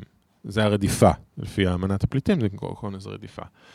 Uh, אז זה המצב כבר המון המון המון שנים. Uh, שבית משפט בכלל לא קשור לזה. נכון, בית משפט בכלל לא קשור לזה. בית משפט מגיעות אליו כל מיני בקשות של, אנ- של אנשים שכן רוצים, בתיק הכי משמעותי וגדול אמ, שהיה בשנים האחרונות, נדמה לי שזה היה 2018, פל, אה, בג"ץ פלונית, זה היה של מישהי שטענה שהיא חשופה ל- ל- כאילו, לכריתת אה, איבר המין. Mhm. מילה נשית, משהו. מילה נשית, Female Genital Mutilation, FGM. אמ, מאיזה מדינה? מסודאן? לא, זה היה מאחת ממדינות אה, אה. מערב אפריקה, נדמה לי שניגריה, mhm. אבל אני לא ל-100% בטוח, אפשר לבדוק אותי. אבל... אוקיי. אה, אמ, ובית משפט שם מצא שבהחלט יש, יש הסתברות שזה מה שיקרה לה, ולא מספיקה אפילו חלופה, חלופת הגנה בתוך המדינה, אפילו אם יש אזורים מסוימים בתוך המדינה הגדולה מאוד, שבהם אותה אישה לא תהיה חשופה למ- למילה הנשית הזו, או לכריתת איבר המין, או פגיעה באיבר המין, אה, עדיין היא יכולה בעצם ליהנות מ- מהגנה אישית. וזה היה בדיוק בסיפור כזה שהייתה הגנה קולקטיבית קודם לכן, היא תמה, ואז באה הבקשה האישית, וזה עשה גם המון המון בלאגן, בהקשר של הבלאגנים הפוליטיים שדיברנו עליהם קודם, שכאילו, וגם יש שם חוות דעת מיעוט, שכאילו זה מזמין המון נשים Mm. מהמון... אה, מה- עכשיו כולם יבואו? תמיד אומרים כל אפריקה תבוא, כי הם יודעים. שבישראל מגנים עליהם. בדיוק, בדיוק. שמה אתה חושב על, אמ, על חשיבה כזאת, של אם הם ידעו ש... חשיבה של אה, מה ש... בספרות האקדמית, של, בלימודי הגירה קוראים לזה פול פקטור ופוש פקטור. אז pull factor זה כשיש החלטה ליברלית או פרוגרסיבית במדינה מסוימת, הרבה פעמים אומרים, זה אלמנט שמושך אנשים, pull factor. מתחילים להריץ שם את הדיבור שהולך לישראל, מגנים עליך. בדיוק. והמציאות היא, ו- ואת זה אני אומר על בסיס זה ש...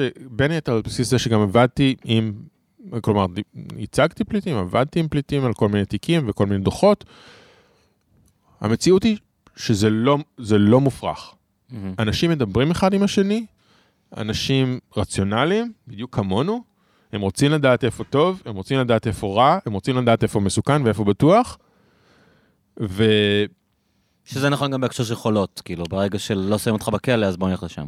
אני מניח, האמת שזה גם קשור קצת לשיחה שהייתה לנו בתחילת הפודקאסט הזה על חזירים, אני מניח, אה, ואני לא אומר את זה על בסיס בדיקה אמפירית מדעית, אלא על בסיס שיחות עם אנשים שהן אנקדוטליות בטבע שלהם, כאילו אני לא, לא דיברתי עם כולם, שאנשים מבינים איפה מסוכן להם ואיפה בטוח להם, והם מנסים להגיע לסיטואציה הטובה ביותר מבחינתם. ולכן יכול להיות אני, שיש השפעה מרתיעה למדיניות מתאכזרת.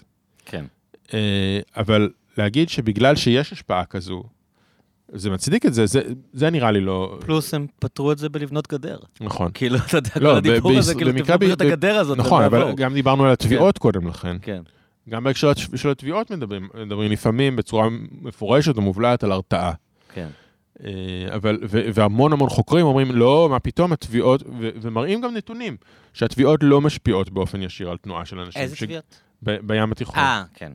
אה, אנשים מוכנים לקחת את הסיכון? גם זה, כשהם- זה מה שאומרים כל מיני חוקרי זה מדע. קצת כמו חזירים, אתה אומר? חוקרים כאילו, במדעי בונים החברה. לך איזה תיאוריה, אה, זה לא משנה, הם יבואו. אני, אני אומר שמהניסיון שלי, אנשים כן מפחדים לתבוע. כן, אנשים שאני הכרתי כן מפחדים לתבוע. כן. האנשים שאני הכרתי כן מנסים להימנע מהדברים האלה. וכשתובעים אנשים זה יכול להרתיע. לגרום להם להחליט לא, לא לעזוב במועד המדויק הזה, או לחפש נתיב אחר. ו... אבל, אבל זה לא אומר אבל שה... נדידת עמים זה דבר שאתה יכול באמת למנוע. כאילו, מובמנט, אתה מתכוון? כאילו, בסופו של דבר... כן, אתה, לא יודע, אתה יכול לרסן אותו, להאט אותו, אבל אנשים שרוצים להגיע מאפריקה לאירופה, כן, אנ- אנ- אנחנו שוב... אה, אז, אז אה, יש גם טיעון פופולרי שאומר שההגירה תהיה בכל אופן. כן. אז גם זה טיעון, סוג של טיעון פופולרי, ולמרות, ולמרות הטיעון הפופולרי הזה, יש תקופות של הגירה הרבה יותר גדולה, ויש תקופות של הרבה פחות אבל הגירה. זה מאוד מונע מהמצב באפריקה, לא? זה כאילו, מונע מלחמות מהמצ- אזרחים, ו... ללא ספק, לגמרי מונע מה, מהמצב באפריקה. אבל אם אתה אומר, כאילו, אם הגירת עמים זה משהו שאפשר למנוע, היינו יכולים גם, אה, לא, יכול להיות שזה גם היה מצב טוב יותר, לראות הרבה יותר מהדבר הזה. כאילו, יש, יש מניעה מסוימת. כן. חלק מהמניעה כן, כן, מצליחה. גדר לדוגמה. כן. גדר, אה, תביעות, אה, התאכזרויות בלי, בלי, בלי קץ ב... אה, כן, אפילו אי נתינת מעמד, אתה יודע, אני מניח שגם האריתראים מגיעים לכאן, ומי שמצליח מעדיף ללכת לקנדה, כי יותר טוב שם, אתה יודע. Mm, כאילו. ללא ספק, ללא ספק. במובן הזה, כאילו, אני קצת חשדן כלפי כל הטיעונים האלה שאומרים, כן. הרתעה לא לא לא תפעל אף פעם. ציד של חזירים לא יפעל. כן, לא, הציד של החסירים, בוא, אני באמת פחות מומחה בזה. כן. אני ראיתי את ה... כן, אבל בסוף אינטואיטיבית, זה נשמע כמו... לא דיברתי עם חזיר. כן. כן דיברתי עם אה, עם מבקשי מקלט ועם פליט- אה, פליטים, הרבה. כן. אה, אז, אז אני חושב שכאילו יש כל יש הרבה חוקרים, דווקא חוקרים שהם כאילו, אתה יודע, מגיעים מהשמאל ורוצים לעזור לאנשים וזה, ואומרים, הרתעה לא יכולה להשפיע. אני אומר, בוא נניח שהיא כן משפיעה.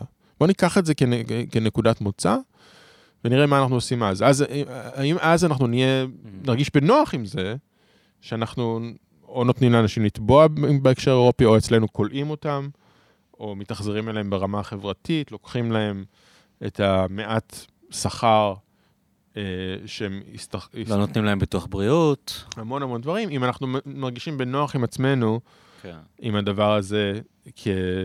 כ... כהרתעה. אז תגיד לנו, תגיד לי, בוודאי שאנחנו מרגישים בנוח. עובדה שזה כל כך, אתה יודע, זה הפך להיות כזה נרטיב נגד בית המשפט. כנראה שאנשים ממש אה, מחויבים לרעיון הזה של אה, התאכזרות ל... אה, למטרות של הרתעה. אבל לא, זה גם מצחיק שכל המדינה מדברים על דרום תל אביב, ואז אתה מדבר עם אנשים שגרים בדרום תל אביב.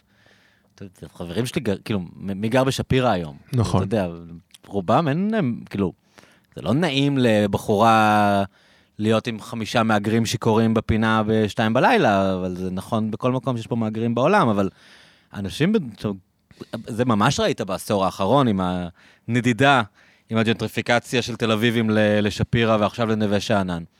זה לא כזה עניין, כאילו, אבל אתה מדבר עם אנשים בפריפריה, ידברו איתך על דרום תל אביב, כאילו זה המקום הכי מפחיד בעולם ש... שנשים נאנסות שם על ימין ועל שמאל. כלומר, זה, זה גם מין איזה מיתוס כזה, שאתה יודע, שהוא יותר חזק ממה שקורה באמת.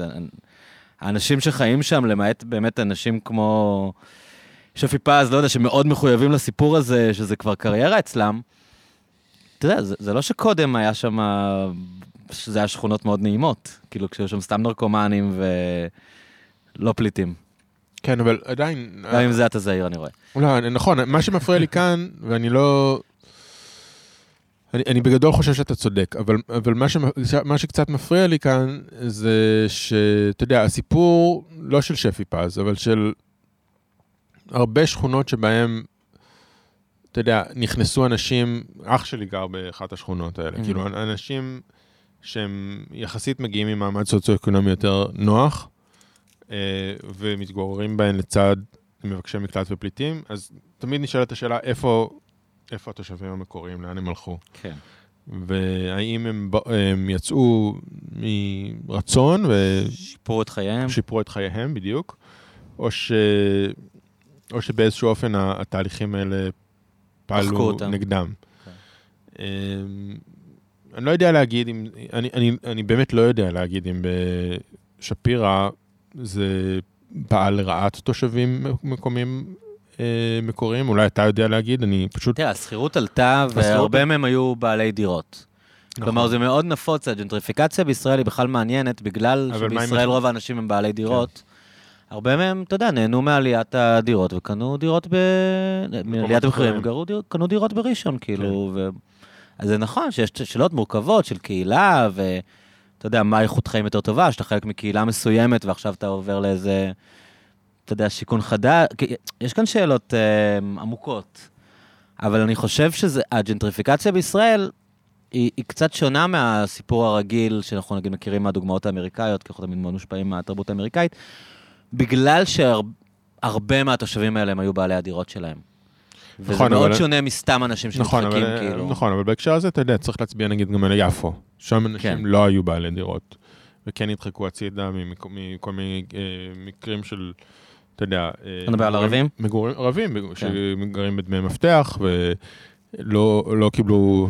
הערכה של ה... כן, או, או בעלות בשום שלב על נכסים שהם גרו בהם במשך שנים מאוד מאוד ארוכות.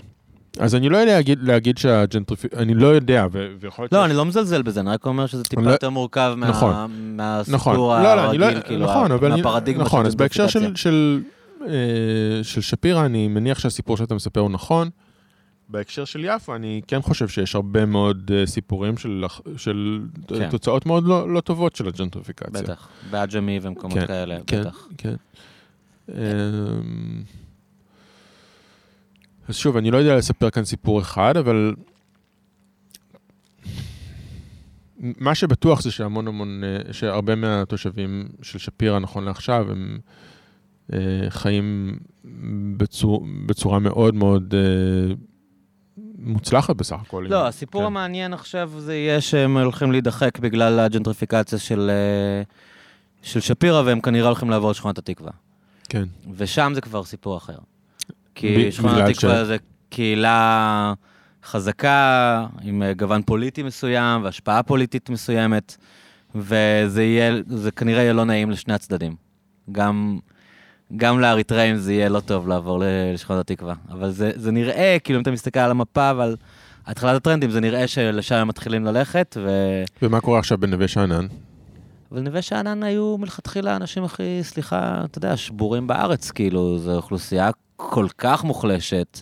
אבל אתה לא ש- גרו שם הרבה משפחות. זה מאוד שונה משפשוט, אתה יודע, שפירא או שכונת התקווה שהיו. כן, כן. נווה שאנן גרו שם באמת הלואו לייף של הלואו לייף, ואני לא יודע בדיוק איפה הם מוצאים את עצמם, אבל... אבל כן יש עכשיו כל מיני אנשים שמשקיעים שם. אה, זה גם יהיה ג'נטריפיקציה. אתה כן. מדבר על במקום של האריתראים או במקום של התל אביבים שעוברים לשם? גם וגם. זה יהיה פול, full gentrified, כי, כי אתה יודע, גיאוגרפיה מנצחת, כאילו. אני צריך לקנות דירה בבת ים, זה ברור, כאילו, אתה יודע, זה, זה, זה מטומטם לחשוב שזה לא יעלה יום אחד. כן. אתה יודע, זה, זה, דיברתי על זה באחד הפרקים, כאילו, על יפו, כמות השנים שאמרו, איכשהו יפו לא קורית. זוכר שהיה ממש דיבור כזה, כן. שהיו את האנשים שאמרו צריך להשקיע ביפו, ותמיד אנשים, לא, אין, זה איכשהו לא קורה.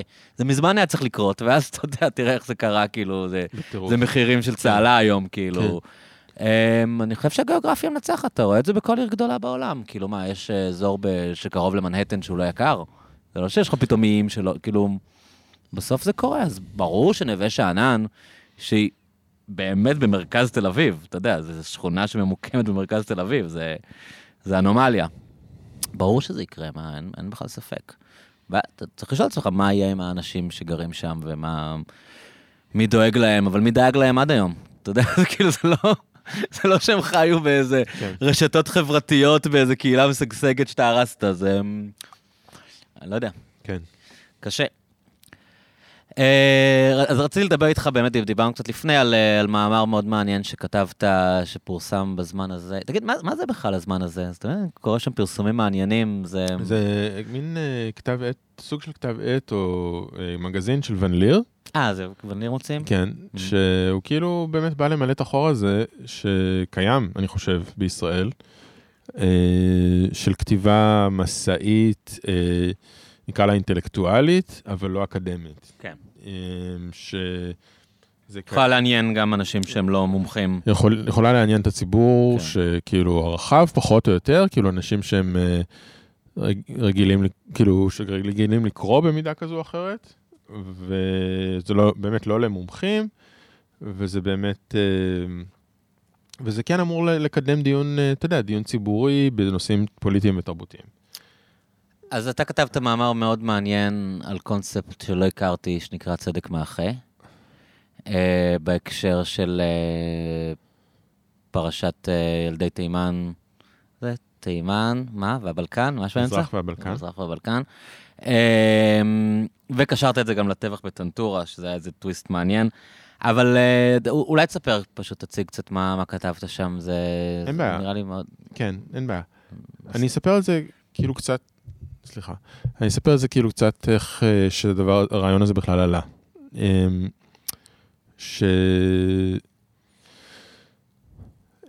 התעניין, אה, התחלתי להתעניין מאוד בסיפור, אני כאילו מתעסק בזכויות אדם, והתחלתי מאוד להתעניין בסיפור הזה של החטיפות או היעלמויות של ילדים אה, בשנים הראשונות, בעשורים הראשונים, בשנים הראשונות של המדינה, כסיפור של זכויות אדם. אה, והתחלתי קצת אה, לעקוב אחרי הפעילות של עמותת עמרם, שעוסקת בנושא הזה, אה, וגם לשוחח ולקרוא את המסמכים שהם פרסמו, ולשוחח גם עם הדמויות, בעיקר תום מאגר ונעמה קטיעי קצת, אבל תום באמת דיבר איתי יחסית הרבה על זה. מי הוא? הוא כרגע, הוא כרגע כבר לא המנכ"ל, הוא, הוא כרגע לא המנכ"ל של העמותה, אבל הוא, לא זוכר מה התפקיד הפורמלי שלו. יש איזה דמות של איזה בן אדם שהיה עם עוזי משולם בהתבצרות, והוא מין בחור כזה עם כיפה, שראיתי אותו בסרט התיעודי על אה, עוזי משולם, כן, שעשה מין מחקר עצמאי כזה, בן אדם כן, מאוד כן, כן, כן, אינטנסיבי. כן, זה היה נכון? כן, כן, כן. ברח לי שם אבל כרגע. אוקיי, לא קשור אבל. לא, בסדר. כן. אה, אשכנזי דווקא, אני חושב. בכל אופן, תום, כן. תום ונעמה אה, ו, ועמותת עמרם הם עמותה שעוסקת בעדויות. הם פשוט אוספים עדויות של אנשים, מתעדים אותם, והם אה, שומע, שומעים כאילו גם דברים ש, מאנשים שמספרים על החוויות שלהם, וגם אנשים שמספרים על חוויות של דברים שהיו במשפחה שלהם, ואולי הם לא חוו אותם באופן ישיר. גם, גם את זה הם אוספים. ויש להם uh, אתר עם המון המון עדויות, והם גם כתבו על זה, כותבים על זה מדי פעם דוחות, מסמכים וכו'- וכולי. ומה שבעיקר מאוד עניין אותי, זה היה הצוות שהוקם במשרד הבריאות של איתמר גרוטו, שכתב דוח על הפרשה הזו, ובעצם בקווים כלליים הוא מצא שיש אה, די הרבה מקרים של אנשים ש... בוא נגיד ככה, שהסיפור הקלאסי של החטיפות שמיועדות לאימוץ וכאלה, הברית אמרו... או כל מיני דברים כאלה, זה לא הוכח. אבל כן הוכח שהיו הרבה מקרים של ילדים שנשארו בבית חולים, נקברו, לפעמים במקומות שלא יודעים איפה הם, ולא נמסר למ- למשפחה שלהם מידע בנושא. אה, והיו היו גם מקרים שבהם הועברו, אה, ובהקשר הזה גם אחיות שמספרות על זה. הועברו ילדים שהושארו בבית חולים למוסדות, ואחר כך נעלמו עקבותיהם. זה קרה בחיפה דרך אגב. אה, אז זה לא מוזר רגע, שהבדיקות שנייה. הגנטיות... אוקיי. אחרי זה אני, רק אגמור את כן. הקטע הכללי הזה, אם. אפשר. אוקיי, אז הדוח של איתמר גרוטו בקיצור מצא ש... את, את הדברים האלה, הוא, הוא הסביר מה הוא כן מוצא, הוא הסביר מה הוא לא מוצא, והוא הסביר שעל בסיס מה שהוא כן מוצא, הוא מצליח אה, להגיע למסקנה שיש גז... שהייתה בשנים הראשונות של מדינת ישראל גזענות במערכת הבריאות. הדוח הזה נשלח לאישה בשם שפרה שוורץ, שהיא מומחית מאוניברסיטת בן גוריון, אה, היסטור... גם אה, להיסטוריה של אה, העניינים האלה, היא גם התבטאה בעניינים האלה בעבר, שלא היה ולא נברא דבר כזה, והיא כתבה דוח נגדי, שבו היא מספרת, ש... בו, היא, בו היא טוענת שהדוח ה... של איתמר גרוטו הוא לא, לא עומד בקריטריונים מסוימים, והיא מאוד מאוד מבקרת אותו, מותחת ביקורת חזקה עליו. חלק מהדברים נכונים וחלק מהדברים הם uh, מאוד מאוד uh, בעייתיים מבחינת, לדעתי, בחוות דעת שלה. שורה תחתונה היא שמה שאני חושב שעולה מהדברים זה שאת ה... שיש איזה בסיס משותף שניתן להסכים עליו, שאנחנו יודעים ש, שנעלמו ילדים ושלא סיפרו למשפחות שלהם מה כן. קרה. גם אם אנחנו לא יודעים אפילו ש... אפילו אם הם נקברו, כאילו. כן. כן. גם אם אנחנו לא יודעים שהיו, אה, חט... אנחנו לא יודעים, אתה יודע, היו סיפורים על חטיפות ואימוצים וכל מיני דברים כאלה שאנחנו לא בדיוק יודעים, אנחנו לא יודעים שהם נכונים. תום, תום מאגר שדיברתי עליו לפני שנייה, הוא אומר, אוקיי, אבל אם לקחו ילד ולא סיפרו לבני המשפחה שלו מה קרה איתו, וקברו אותו במקום שבו לא נאמר להם איפה הוא נקבר. זה מבחינתי חטיפה גם. Mm-hmm. בסדר. חטפו את הגופה. חטפו, לא, הוא היה בחיים כשהוא ניתן לבית החולים, כשהוא נשאר בבית החולים. לא, אבל איך... רגע. הם... הוא מת... הם שמרו אותו לפני שהוא מת? הם התכוונו כאילו... אני לא, לא לגמרי הבנתי מה... הרעיון הוא שהגיע ילד, הגיע ילד, במ... הגיע ילד במצב לא כל כך טוב לבית כן. החולים, כן. ואחר כך... אמרו, אנחנו לא מחזירים אותו למשפחה. הוא... פשוט נפ... אמרו לו משפחה באיזשהו שלב שהוא נפטר, ושקברו אותו כבר, ולא... ולא... כן, לא עדכנו אותם. כן, כן. ואו ש... או שבחלק מהמקרים גם לא בדיוק נודע, היה ברור איפה הוא נקבר. אבל זה מאוד שונה, כי זה על פניו רשלנות, כאילו.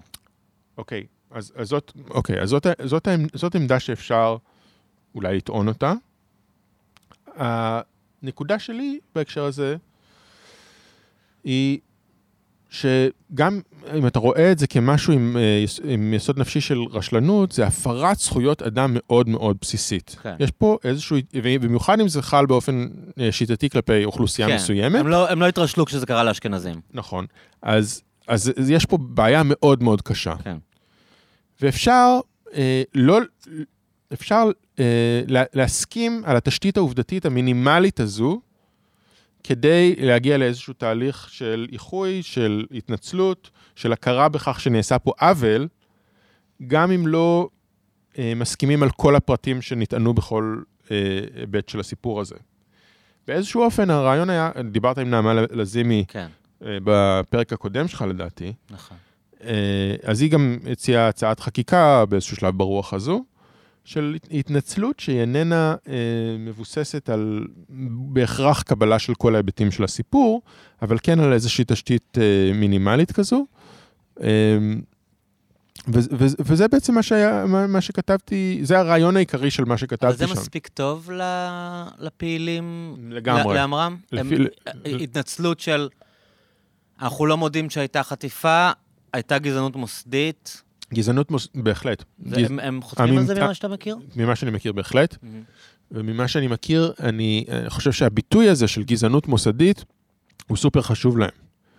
הרעיון הזה שהייתה, היה יחס שונה לאנשים לפי הצבע שלהם, לפי המוצא שלהם, לפי התרבות שהם הביאו איתם, ושזה מה שצבע את כל המערכת הבריאותית באותה תקופה, גם אם זה לא, אתה יודע, חטיפה קונספירציה. במו... כן, במובן המתוכנן, במובן של uh, רווח כלכלי וכל הדברים האלה. אני לא 아, אה, חושב כן, שהם... הסיפור היה כאילו שמכרו אותם. כן, לא? אני לא חושב שהם שוללים את זה שזה קרה. הם לא, אתה, לא, אתה לא תשאל אותם והם יגידו, לא, זה לא קרה. אבל הם, אני חושב ש... וזה, אני אומר את זה באחריות, ואני אומר את זה, אתה יודע, אני מוקלט כאן וזה, ש, שאכן, אם יהיה התנצלות ויהיה הודעה בכך ש... הייתה גזענות מוסדית בשנים האלה, ושזה, ושהאנשים, האימהות האלה והסבתות האלה שמדברות בשם הדבר הזה, על זה הן מצביעות, ונעשה להן עוול, זה בהחלט יהיה התקדמות מאוד... אז מה מונע מהמוסדות לעשות את זה היום, שכבר כל המעורבים מתים, כאילו, מה אכפת להם להגיד, וואלה, כן, שנות ה-50, אנשים אני, שכבר מתו, הם היו עתיקים והם היו גזענים, למה? כאילו, על, על מי מגינים עדיין? אני בעצם? לא יודע להגיד לך, אבל אני יודע להגיד לך ש... מכל הדברים שכתבתי בחיים שלי, וכתבתי דברים שלי בחיים שלי על הנושא של פליטים, כתבתי בנ- בנושאים של כיבוש ופלסטינים, על כל מיני נושאים של זכויות אדם כתבתי. הטקסט הזה, בזמן הזה, הוא הטקסט שהוביל להכי הרבה hate mail. אנשים לוקחים את זה נורא קשה, אה? לקחו את זה סופר קשה, אנשים מכל מיני סוגים, גם קולגות באוניברסיטה שכועסים שאתה מתבטא בנושא הזה, יש גם מלא אנשים סתם שקוראים אותך. שכאילו העניין שלהם בחיים זה להפריך את הסיפור הזה, נכון? כאילו שהם... יש מחויבות מאוד גדולה ומפתיעה, אני אפילו... נגיד ההורים שלנו, הדור המייסד של המדינה, אל תעשו אותו עכשיו, כאילו, נכון, נדע כל מיני חבר- סיפורים שאנחנו מכירים מקנדה. גם חברים כאילו- שלי, אתה יודע, אנשים שאני מכיר אותם ואני אוהב אותם. אני, ואני, ואני... לי נורא קל לדמיין אחות אשכנזייה שבאים אליה תימנים שבעיניה, אתה יודע, כאילו...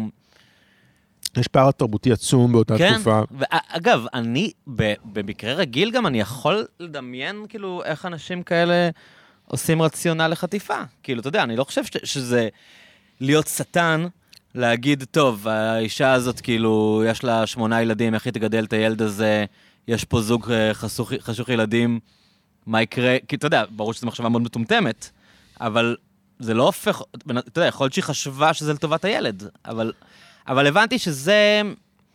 אה, כמה ועדות חקירה כבר היו? היו היה ועדת חקירה שלוש. ממלכתית שלוש. של בגין, כן, הי- היו, היו אה, שלוש, היו- היה אבל הוועד- הוועדה...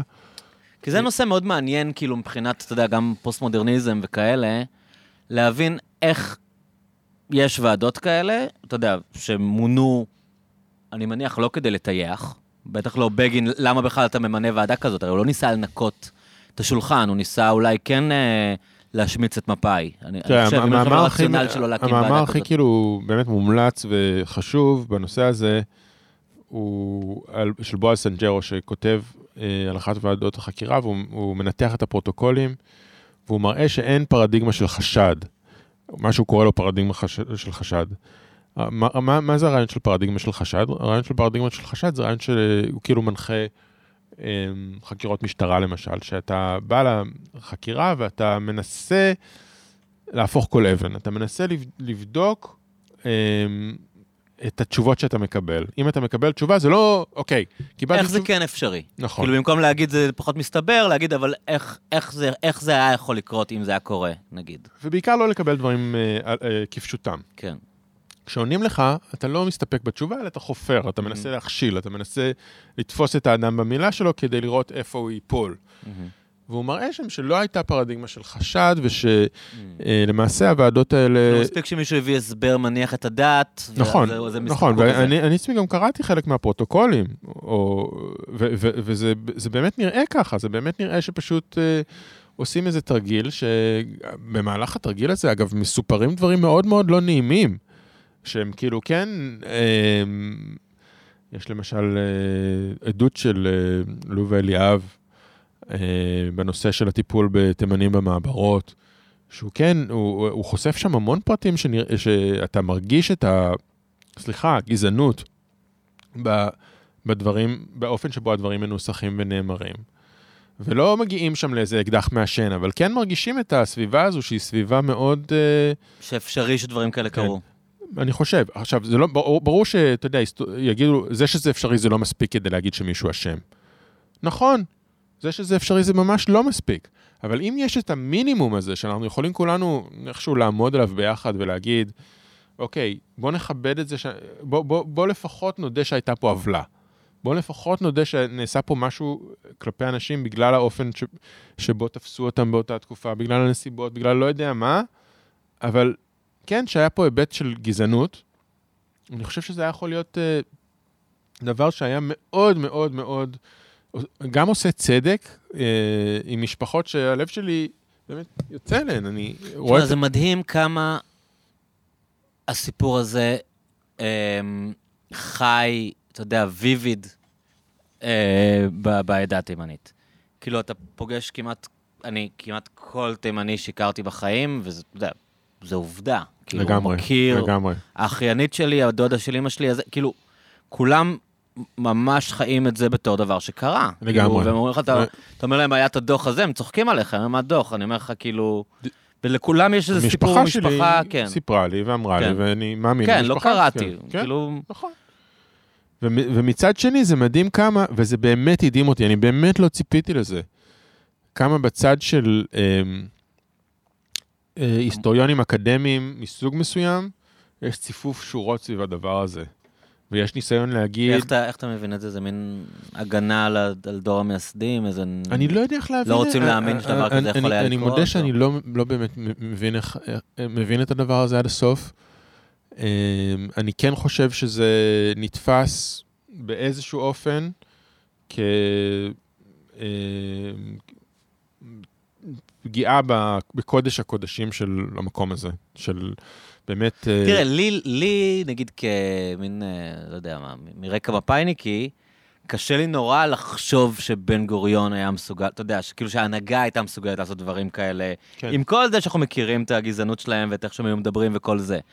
אבל בין, בין אה, זה שאני נוטה לא להאמין שהייתה קונספירציה שהגיעה לדרגים הגבוהים, כן, כן. לאפשרות שהייתה אחות שאתה יודע, הגדילה ראש ועשתה מעשים נוראים, זה מאוד מתקבל על דעתי, כאילו, האפשרויות, האפשרויות האלה, שבתוך הכאוס הטוטלי שהיה בתקופה המאוד מצומצמת הזאת, אנשים עשו, אתה יודע, דברים נוראים, אפילו לא בכוונות מאוד רעות, אבל אתה יודע, בלי לחשוב לגמרי על מה הם עושים, כאילו... נכון, כמובן שכל הקטע הזה של כוונות הוא קטע מאוד, אה, אתה יודע, tricky כזה.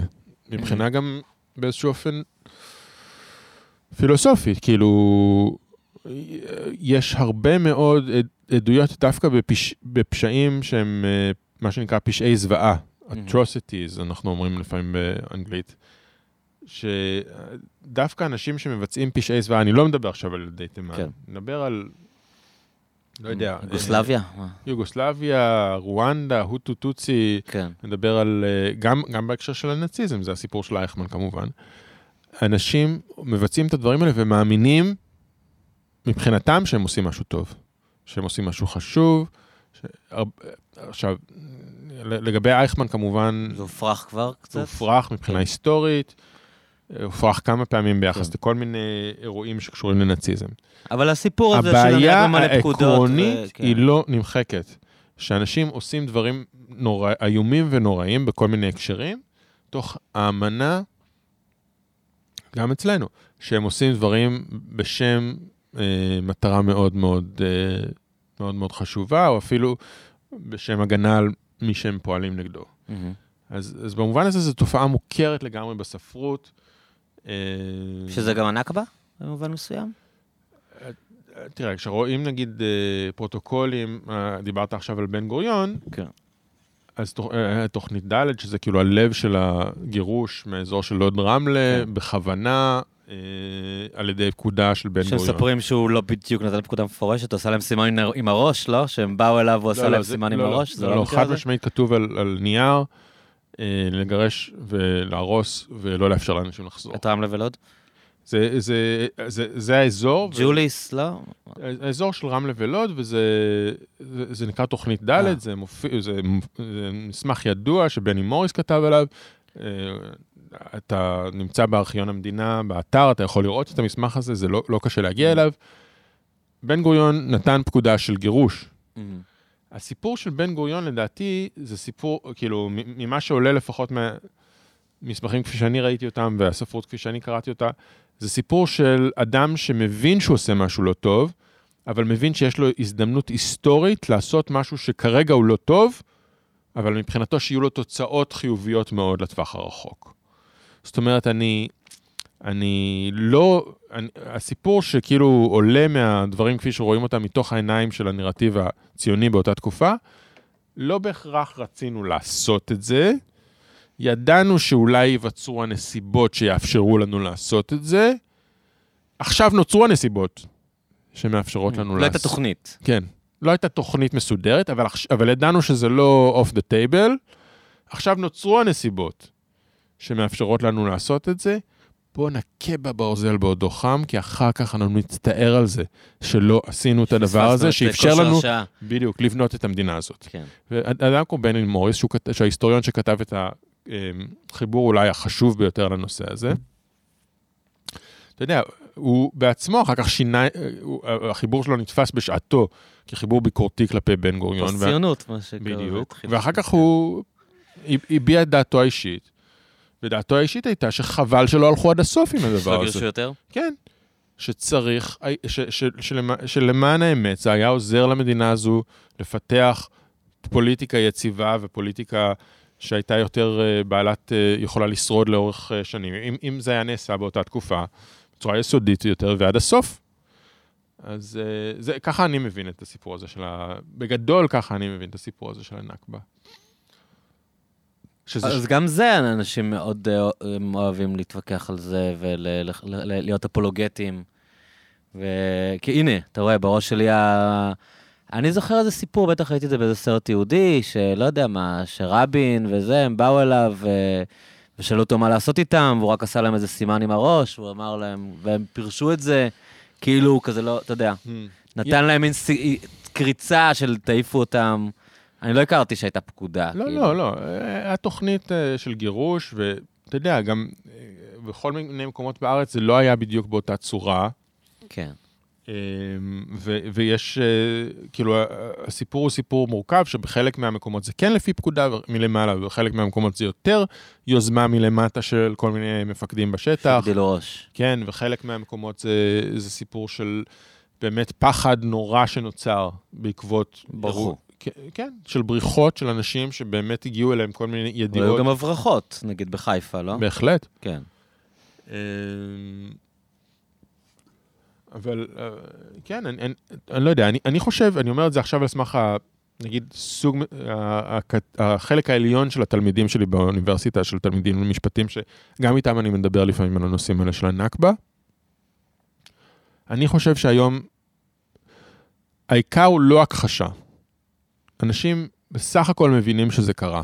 הייתה הצדקה, כאילו. יותר הצדקה, יותר כאילו, מה אתה מצפה שיקרה? הייתה מלחמה, הייתה מלחמה, אה, היה פה אנשים שהגיעו, שארית פלטה, הם היו צריכים מקום לחיות בו בעולם. הערבים פעלו זה, נגד... שאתה יודע, במלחמה אנשים בורחים ויש חילופי אוכלוסיות, וזה, אתה נכון. יודע, גם ב...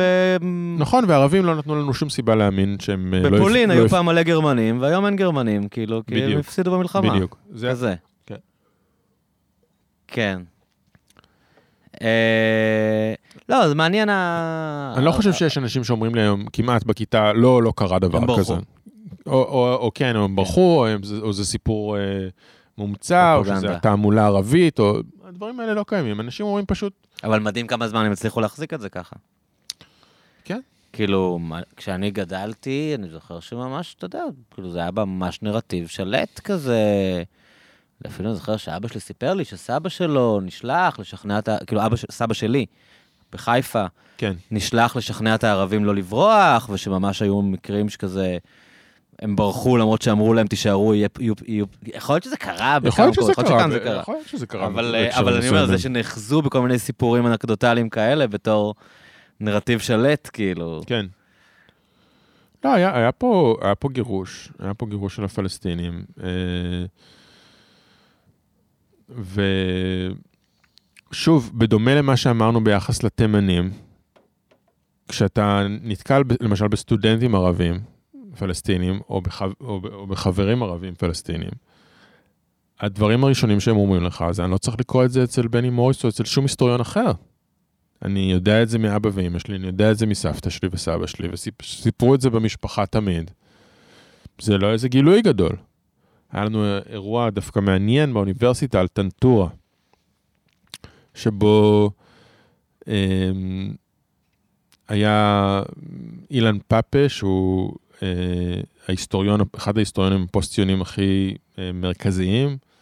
בניגוד לבני מוריס, הוא אף פעם לא החזיר את עצמו. לציונות בדור, בצורה הזו, אלא הוא באמת אה, קונסיסטנטי. כרת גט, גט כריתות עם הציונות. שנים הוא לא הופיע באוניברסיטה, הוא היה חבר סגל באוניברסיטת חיפה וסיים את תפקידו בין היתר על רקע האירוע הזה של טנטורה והמחקר של טדי כץ, מה? לפני גיל פנסיה. לפני גיל פנסיה הוא עבר לאנגליה, בגלל שהוא כאילו לא יכל לסבול יותר את האוניברסיטה הציונית, והוא גם הצטרף ל-BDS וכל הסיפור הזה, ואחרי שנים שהוא לא היה, עכשיו הוא דורך באוניברסיטה לכבוד ההקרנה של הסרט טנטורה, והוא היה שם עם עוד כמה היסטוריונים, וה- והם דיברו על ההיסטוריוגרפיה של הנכבה ועניינים כאלה, ואז התברר שבקהל יושבים אנשים שהם משפחות של אנשים מטנטורה, והם גם אה, מאוד אה, נהנו מהסרט ומההכרה שהסרט נתן להם, אבל הם גם אמרו באותה נשימה, אנחנו לא צריכים את הסרט הזה, אנחנו יודעים שזה קרה. הסרט הוא בשבילכם. כן, בדיוק, לגמרי, כאילו, זה מעניין.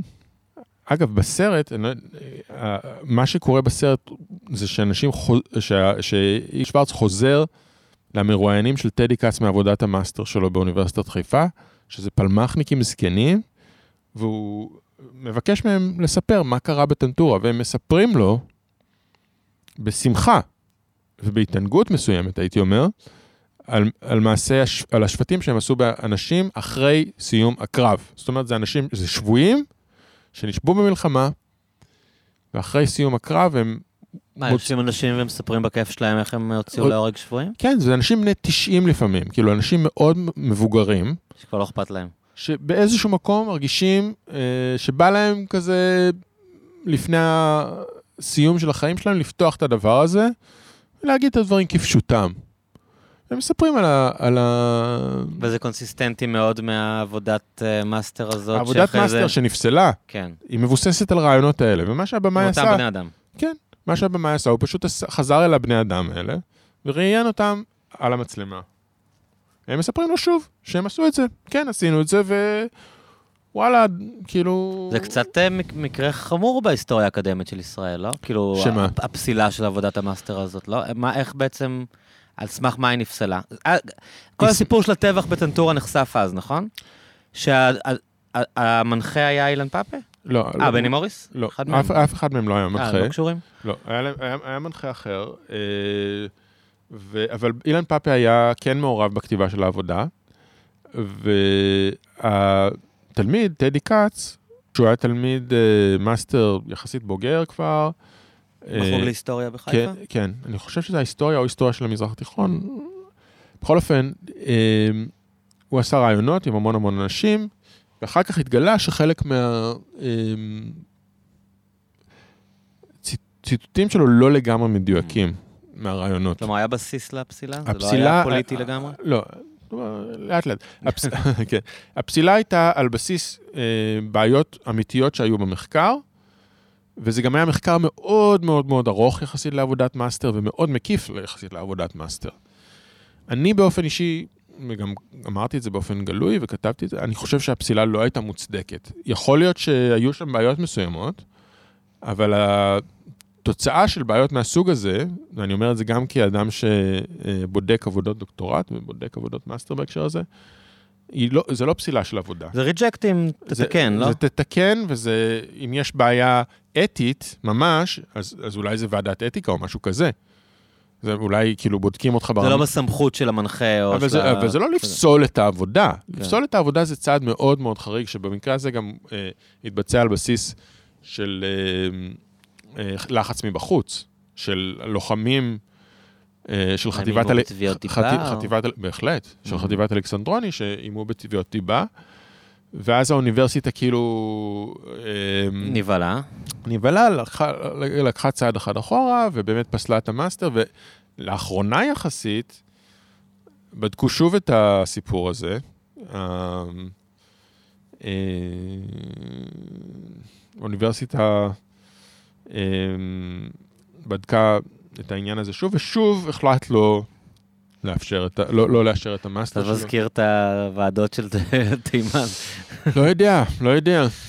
לא יודע, זה... לא, אני מתכוון כמה אתה מחויב כבר ל... אתה מתכוון? לא, לגמרי, כן. אני מבין לחלוטין מה אתה מתכוון. תראה, יש... אה, היו... כי היו- עכשיו זה לא רק לפסול, זה גם להגיד החבר'ה שפסלו אגב, אז היו... טדי כץ, כן, הוא הגיש גם שתי, שתי גרסאות, הוא לא הגיש אחת, הוא הגיש אחת, ואז הוא הגיש אחת מסוכנת. בסופו של דבר, אני לא רואה... התרומה המדעית של העבודה הזו הייתה עצומה. התר- התרומה המדעית הייתה מאוד מאוד מאוד גדולה. אני חושב שמה שקרה שם זה שילוב של התרשלות בהנחיה וחוסר אומץ ויושר אינטלקטואלי מספיק. סליחה, אני עובד של האוניברסיטה הזו, ואני מבין שהדברים נשמעים בעייתיים, אבל זו חוות דעתי. לעמוד מאחורי אה, התלמיד ולאפשר לו לתקן את הדברים בצורה שהתרומה המדעית האמיתית שהייתה לו תבוא לידי ביטוי בצורה מלאה. טוב, אז אנחנו uh, מתקרבים לסוף, אבל כמו שהוא הוער בעבר, זה שאני אומר שמתקרבים לסוף, זה לא אומר כמה זמן זה ייקח, אבל סתם. Uh, אז אני, אני יודע שגם כאילו אתה מתעסק באומנות באיזושהי רמה? באיזושהי רמה. אז בוא, תספר לי טיפה, זה מעניין אותי. אוקיי, okay, אז uh, טוב. Uh, כאילו, שנים בנערותי, אני חשבתי שאני uh, אעסוק באומנות בתור uh, העניין המרכזי שלי בחיים. אני חושב שאפשר להגיד בצורה כנה, ש-I chickened out, כאילו, אני, אני קצת... Uh, um, כן, כן, הוא רק עושה לך את המיקרופון. הכל טוב. כן. Uh, אני איכשהו... זנחת את ה... זנחתי בשלב מסוים. וכאילו זרמתי לכיוון של uh, ללמוד כל מיני דברים, וכך למדתי משפטים, שזה משהו שגם הגיע מהבית שלי במידה רבה. כן, לא ציינו. לא. אוקיי. אפשר לציין, אין לי בעיה. לא, שאבא שלך פיגורה ידועה וחשובה, הוא ייסד את הסנגוריה הציבורית? קוראים לו קנט מן. פרופסור קנט מן. פרופסור קנט מן, הוא ייסד את הסנגוריה הציבורית יחד עם, בזמנו, שר המשפטים, פרופסור דוד ליבאי. בכל אופן, העניין של המשפטים הגיע לי גם מהבית, לא שלחצו עליי או משהו כזה, אבל כן יצר את הרקע ש... שהתעניינתי בזה גם באותה תקופה. כזה ניסיתי למצוא את תשומת ליבה של שירה, שהפכה להיות אשתי, והיא למדה משפטים, אז ככה... באמת? כן. מה, מגיל 20? משהו כזה, אנחנו המון, זה כמעט 20 שנה ביחד כרגע. נרשמת ללימודים בעקבותיה?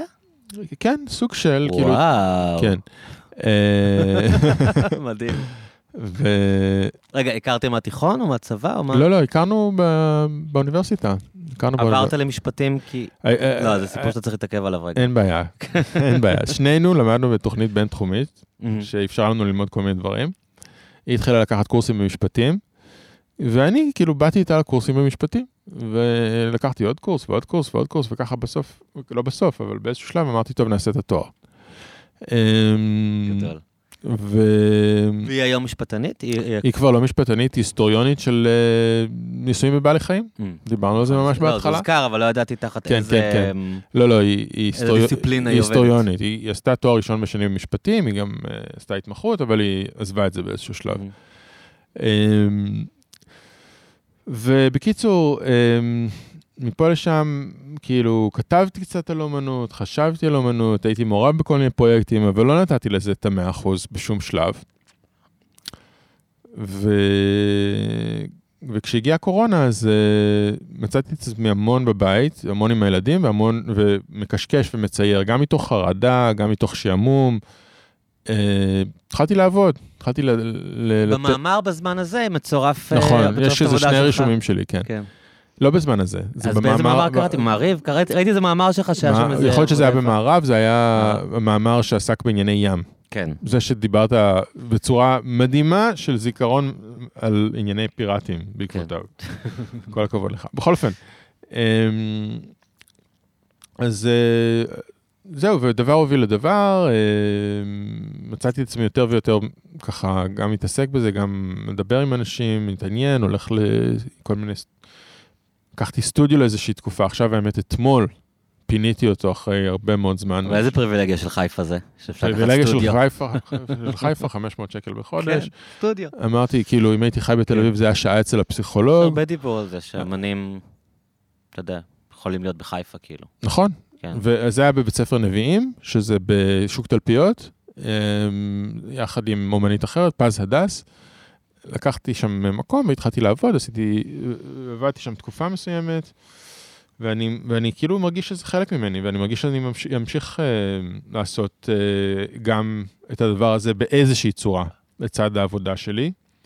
אה, ואני גם קצת, אה, אתה יודע, מנסה לעקוב, מנסה להיות אה, קצת בעניינים, אה, גם במה שקורה בחיפה וגם... אז באופ... אתה רוצה להציג? אני הייתי, אתה יודע, הפורמט של הספר תפס אותי בתור משהו שכאילו יכול להיות מתאים לי באיזשהו שלב. אני גם ככה כותב, ו... ללוות את הכתיבה שלך באיורים? או ללוות את הכתיבה, או פשוט להוציא ספר של איורים, או להוציא סיפור עם איורים. הסיפ... העניין של אה, הספר, זה נותן ממדים, ממדים יחסית קטנים, שהם לא כאילו... קיר. לא יושבים לך על החיים בהכרח אה, בצורה מאוד כבדה. אני כן אוהב לעבוד בשמן ולעבוד גם בגדול, אבל אני איכשהו רואה את זה פחות מסתדר עם החיים שלי. אני חושב שהפורמט היותר קטן, היותר אה, של סקצ'בוק, של איזושהי יומניות מסוימת, הוא יכול להמשיך לעבוד בשבילי. בעוד זמן די קצר, בשמונה במאי, יש אירוע אה, במוזיאון תל אביב על תערוכה של גיא בן שהוא אמן די אה, מעולה. כן. אה, שעש- שאני... זה עכשיו מציג? כן, זה הוא. אמן וידאו? הוא אמן וידאו הוזכר בעיק- בשיחה האחרונה אומן- שקיימתי, אמרו לי שאני חייב לראות את זה. אומן וידאו בעיקר. אז תער- בשיחה של תערוכה שבוע שעבר, אה, נדב הולנדר היה שם, והוא אמר שזה טירוף ושאני תערוכה חייב לראות זה. מטרפת, אז זה מעניין שזה תע- מוזכר תערוכה פעמיים. ברצף. כן. נדב צודק. אה, ואז רותי גינסבורג, רותי סלע ודורון רבינה, שארגנו את היום עיון על גיא, הזמינו אותי לדבר על גיא. אה, כי אתם מכירים? או- לא מכירים, אנחנו הכרנו, אתה יודע, כשהייתי בתיכון, אז, אז זה היה תקופת האומנות הנטושה שלי, האומנות שנ- שנטשתי, הוא היה הבוחן שלי בבגרות. אנחנו הכרנו אה, בכמה הזדמנויות לאחר מכן, אבל אנחנו לא מכירים, אני לא יודע אפילו אם הוא היה מזהה אותי, אם הוא היה רואה אותי, אין לי מושג. אבל ההזדמנות לדבר על העבודות שלו, שניתנה לי בעקבות אה, איזשהו מגע שיש לי עם עולם האומנות, וקצת אה, דברים שפה ושם קשקשתי על הנושא, זה מאוד מאוד מאוד אה, מרגש אותי, ובאיזשהו אופן אה, אה,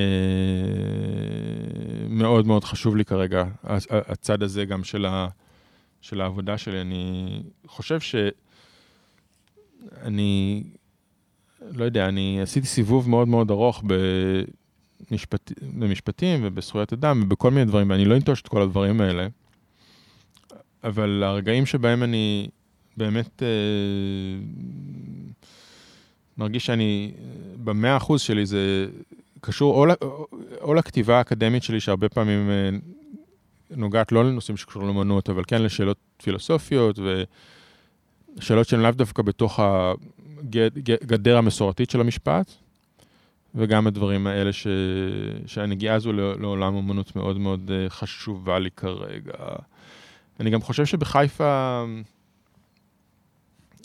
קורים כל מיני דברים בתחום הזה, אמ, ואיכשהו כשהייתי בבית ספר הנביאים וכשיצא לי קצת לבוא במגע עם האנשים שהם יותר ככה משוקעים בתוך הסצנה החיפאית, זה גם אמ, היה דבר אה, משמעותי ומרגש עבורי. איזה יופי. אז אה, אולי באמת עכשיו, כשנפתח לנו הצוהר אה, להקליט גם בחיפה, אז ננסה להבין מה קורה כאן, כי אני...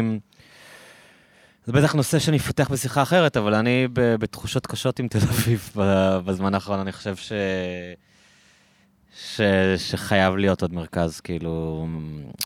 יש לי איזה, עוד פעם, לא, לא יודע אם נפתח את זה עכשיו, אבל קורה בתל אביב משהו קשה שקרה בניו יורק, אני חושב, ובערים אה, כאלה, שבאמת אה, העיסוק באומנות הפך להיות משהו מאוד פריבילגי.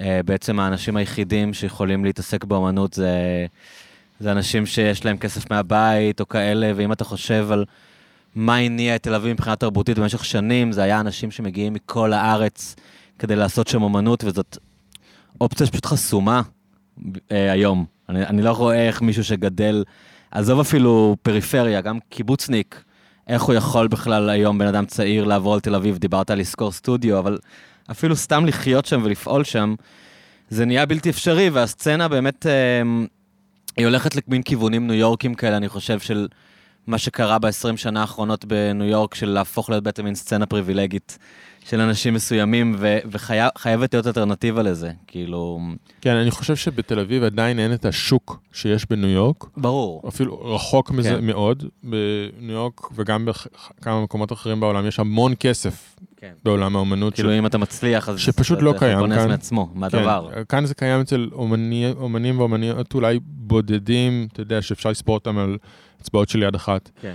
אה, אבל זה עדיין הבדל מאוד מאוד גדול, אבל אני חושב שמה שכן מאוד מאוד קשור לדברים שאתה מדבר עליהם, זה שהדבר העיקרי שנשאר לי מהסצנה מחיפה, זה הגבול המאוד מאוד מעורפל בין אה, אומנות אה, שהיא נחשבת לאומנות אה, במרכאות כפולות מקצועית, לבין כל מיני צורות של חובבנות. אה, ואיזשהו רישיון לעשות את מה שאתה רוצה לעשות, בלי להיות חלק מהשוק. מבלי להראות כל מיני תעודות, כן. בין אם תעודות אה, אמיתיות מבתי ספר, ובין אם תעודות שנובעות מאיזשהו הון סימבולי שאתה מביא איתך, שמכשיר אותך כמישהו ש... רלוונטי. יכול, יכול להיות רלוונטי באיזושהי צורה. לא, אתה לא צריך להיות, לא צריך להיות מוכשר כרלוונטי, אתה יכול להיות אה, אדם בן 70, עם, אה, לא יודע מה, עם עסק, ל... עסק קטן כזה או אחר שנסגר ועכשיו אתה פנסיונר, אתה יכול להיות... אמ, סטודנטית ל... לא יודע מה, סיעוד, אתה יכול להיות כל מה שאתה רוצה ולעש... ו... ולעשות משהו שהוא באיזשהו אופן נקרא כחלק מהדבר אה, ששווה למישהו להסתכל עליו ולראות כן. אותו ולהגיד עליו משהו. שזה מאוד מתחבר אגב, דיברת על ניו יורק, אמ, לדברים שגם קורים בעולם האומנות בעולם כרגע, שיותר ויותר... אה, לצד המסחור הקיצוני, שבעצם הוא, אה, אתה יודע, תוצאה של כבר כמה עשורים, בתקופה היותר האחרונה יש אה, כיוון אחר של הרבה יותר אאוטסיידרים שנכנסים לעולם האומנות דרך האינסטגרם ודרך אמצעים אחרים, שפשוט מאפשרים להרבה יותר סוגים של קולות להיכנס. אז במובן הזה חיפה נמצאת, אתה יודע, אולי אפילו לפני תל אביב, כי ה... כי מה שאני רואה עכשיו בעולם זה באמת פתיחות מאוד מאוד גדולה לאאוטסיידרים דרך הרשתות uh, החברתיות, והמסחור הזה הוא, הוא בעצם יותר סוג של מסורת של שנות ה-90 ושנות ה-2000 המוקדמות. Uh, הוא קיים ללא ספק היום, אבל זה לאו דווקא המילה האחרונה. מקסים. אז מלא בהצלחה, אני מחכה לראות את הדברים שאתה עושה. יאללה, בן, היה ממש ממש כיף לדבר איתך, ואני ממש אה, שמח על ההזדמנות הזו. אבל חכה איתי לפני שאנחנו נפרדים סופית, אני רוצה אה, גם שאט-אאוט לשחף ינון האהוב. אריאל, אמרתי בן, התכוונתי לבן שיושב לידי. וגם, רגע, נגיע גם לבן, אבל לשחף שהכיר בינינו. כן. והיה המתרגל שלך, נכון? לא רק, לא רק, הוא חבר לא, שלי. לא, אני אומר, בסדר, נותן כן. קונטקסט. ואתם חברים, והוא הכיר לי אותך, והוא חבר טוב שלי כמובן. אז uh, תודה לשחף, שהגיע לכאן בשלב מסוים וזה שימח אותנו, ושוב לבן ריפטין האדיר שאירח אותנו ומנחה את פודקאסט של הסירופ, שכבר יש שני פרקים באוויר, אחד מהם הקשבתי מאוד מומלץ עם תום קורן, ושני עם אוהד פישוף הנערץ, ועוד uh, פרקים בדרך. מהמם. ועכשיו אנחנו ניתן פרומו לאירועי, מבחינתנו זה השבוע הבא, אבל מבחינתכם זה הסופש הקרוב. פה בסירופ, איפה שאנחנו יושבים, ממש ליד הבמה שאנחנו יושבים לידה, הולכים להופיע. שימו לב, יש uh, כרטיסים, נכון? אפשר לקנות כרטיסים מראש. יום חמישי, רביעי לחמישי, הרכב שנחשפתי אליו עכשיו, אבל אני מכיר את חבריו, שנקרא אפיפרה, שזה פרויקט של ריג'ויסר, שהוזכר בפודקאסט כמה פעמים, אה, מייסד רואו טייפס, מהמפיקים המוזיקליים המעניינים בארץ. שחברים בהרכב גם יונתן אלבלק, הגיטריסט האגדי, לרס, גשם, מרינה מקסימיליאן וכו', מבכירי הגיטריסטים בארץ, אז יש להם איזה הרכב חדש שאני לא מכיר, אבל אני מכיר את המוזיקאים, אז הוא בטוח טוב. זה יום חמישי, רביעי לחמישי. יום שישי, פנוטיק דיסקוטק, מסיבה. הם היו אפילו עושים מסיבות ברדיו לפני הרבה שנים, חבר'ה ירושלמים עושים האוס uh, דיסקו ממש טוב למי שאוהב מוזיקת ריקודים אינטליגנטית ומוזיקלית. אה, מאוד מומלץ. בשבת, להקה שאני לא מכיר, בוריטו, שבן אומר שהם מעולים, עם מסוק של אח של Rejoicer, מוזיקאי אדיר בפני עצמו, נועם, נועם, מה השם המשפחה שלהם? חבקין, נכון? עם ג'ני פנקין האהובה הסולנית, שם להקה שאני מכיר ומאוד מאוד אוהב, ויש הרבה דברים שלהם אה, ברשת להתרשם, כולל אני חושב אפילו הופעת live ביוטיוב, אבל הרבה מוזיקה בספוטיפיי. להקה ממש ממש טובה. אז זה אירועי הסופש בסירופ. אה, תבואו לכולם. שווה לנסוע גם מחוץ לחיפה. בן, מלא תודה, ואיתמר... תודה, אריאל, היה כיף. היה לי ממש מעניין וכיף ומגוון ומרחיב אופקים.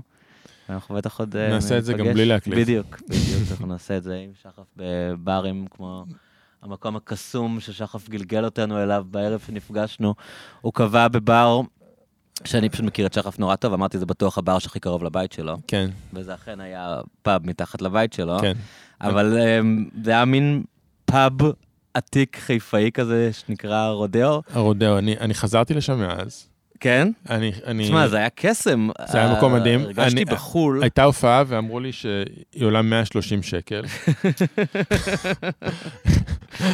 החלטתי לא להיכנס, אבל אני... אה, מה- זה היה שהם אה, אז, כאילו הבנתי מהדיבור 130 בחוץ ש"ח? שיש איזה להקת דיסידנטים. ממוסקבה, כן. רוסים. כן, אבל אה, לא יודע אם זה באמת... אה, אבל כל האווירה שם הייתה מאוד out of time כזה, כאילו נכנסת והיית במין זמן ומקום אחר, במקום אחר בעולם, צריך לחזור לשם, בתקופה ללא שונה. ספק. בין אם... והיה שם מין, זה היה יום ראשון, מין יום שאתה לא מצפה שיהיה כלום, והיה פשוט שולחן גדול עם אנשים שניגנו, כאילו אתה באירלנד, רק שהם היו רוסים, לאורך מדויק, השולחן מדויק. ישבו עם כלי נגינה וניגנו עם עצמם, אנשים מבוגרים וצעירים ביחד. מסורת של אלפי שנים הייתה שם. ממש, זה הרגיש כאילו אתה נכנסת לאיזה... אז זו הייתה חוויה מאוד טובה. אז גם אנחנו נמליץ לכם גם על הרודאו פאב. מה זה, רחוב בלפור? וואו, יחצנים בחינם. יום ראשון, בואו לפגוש אותנו ברודאו פאב. יאללה, מלא תודה לכולם. יופי, מעולה. ביי.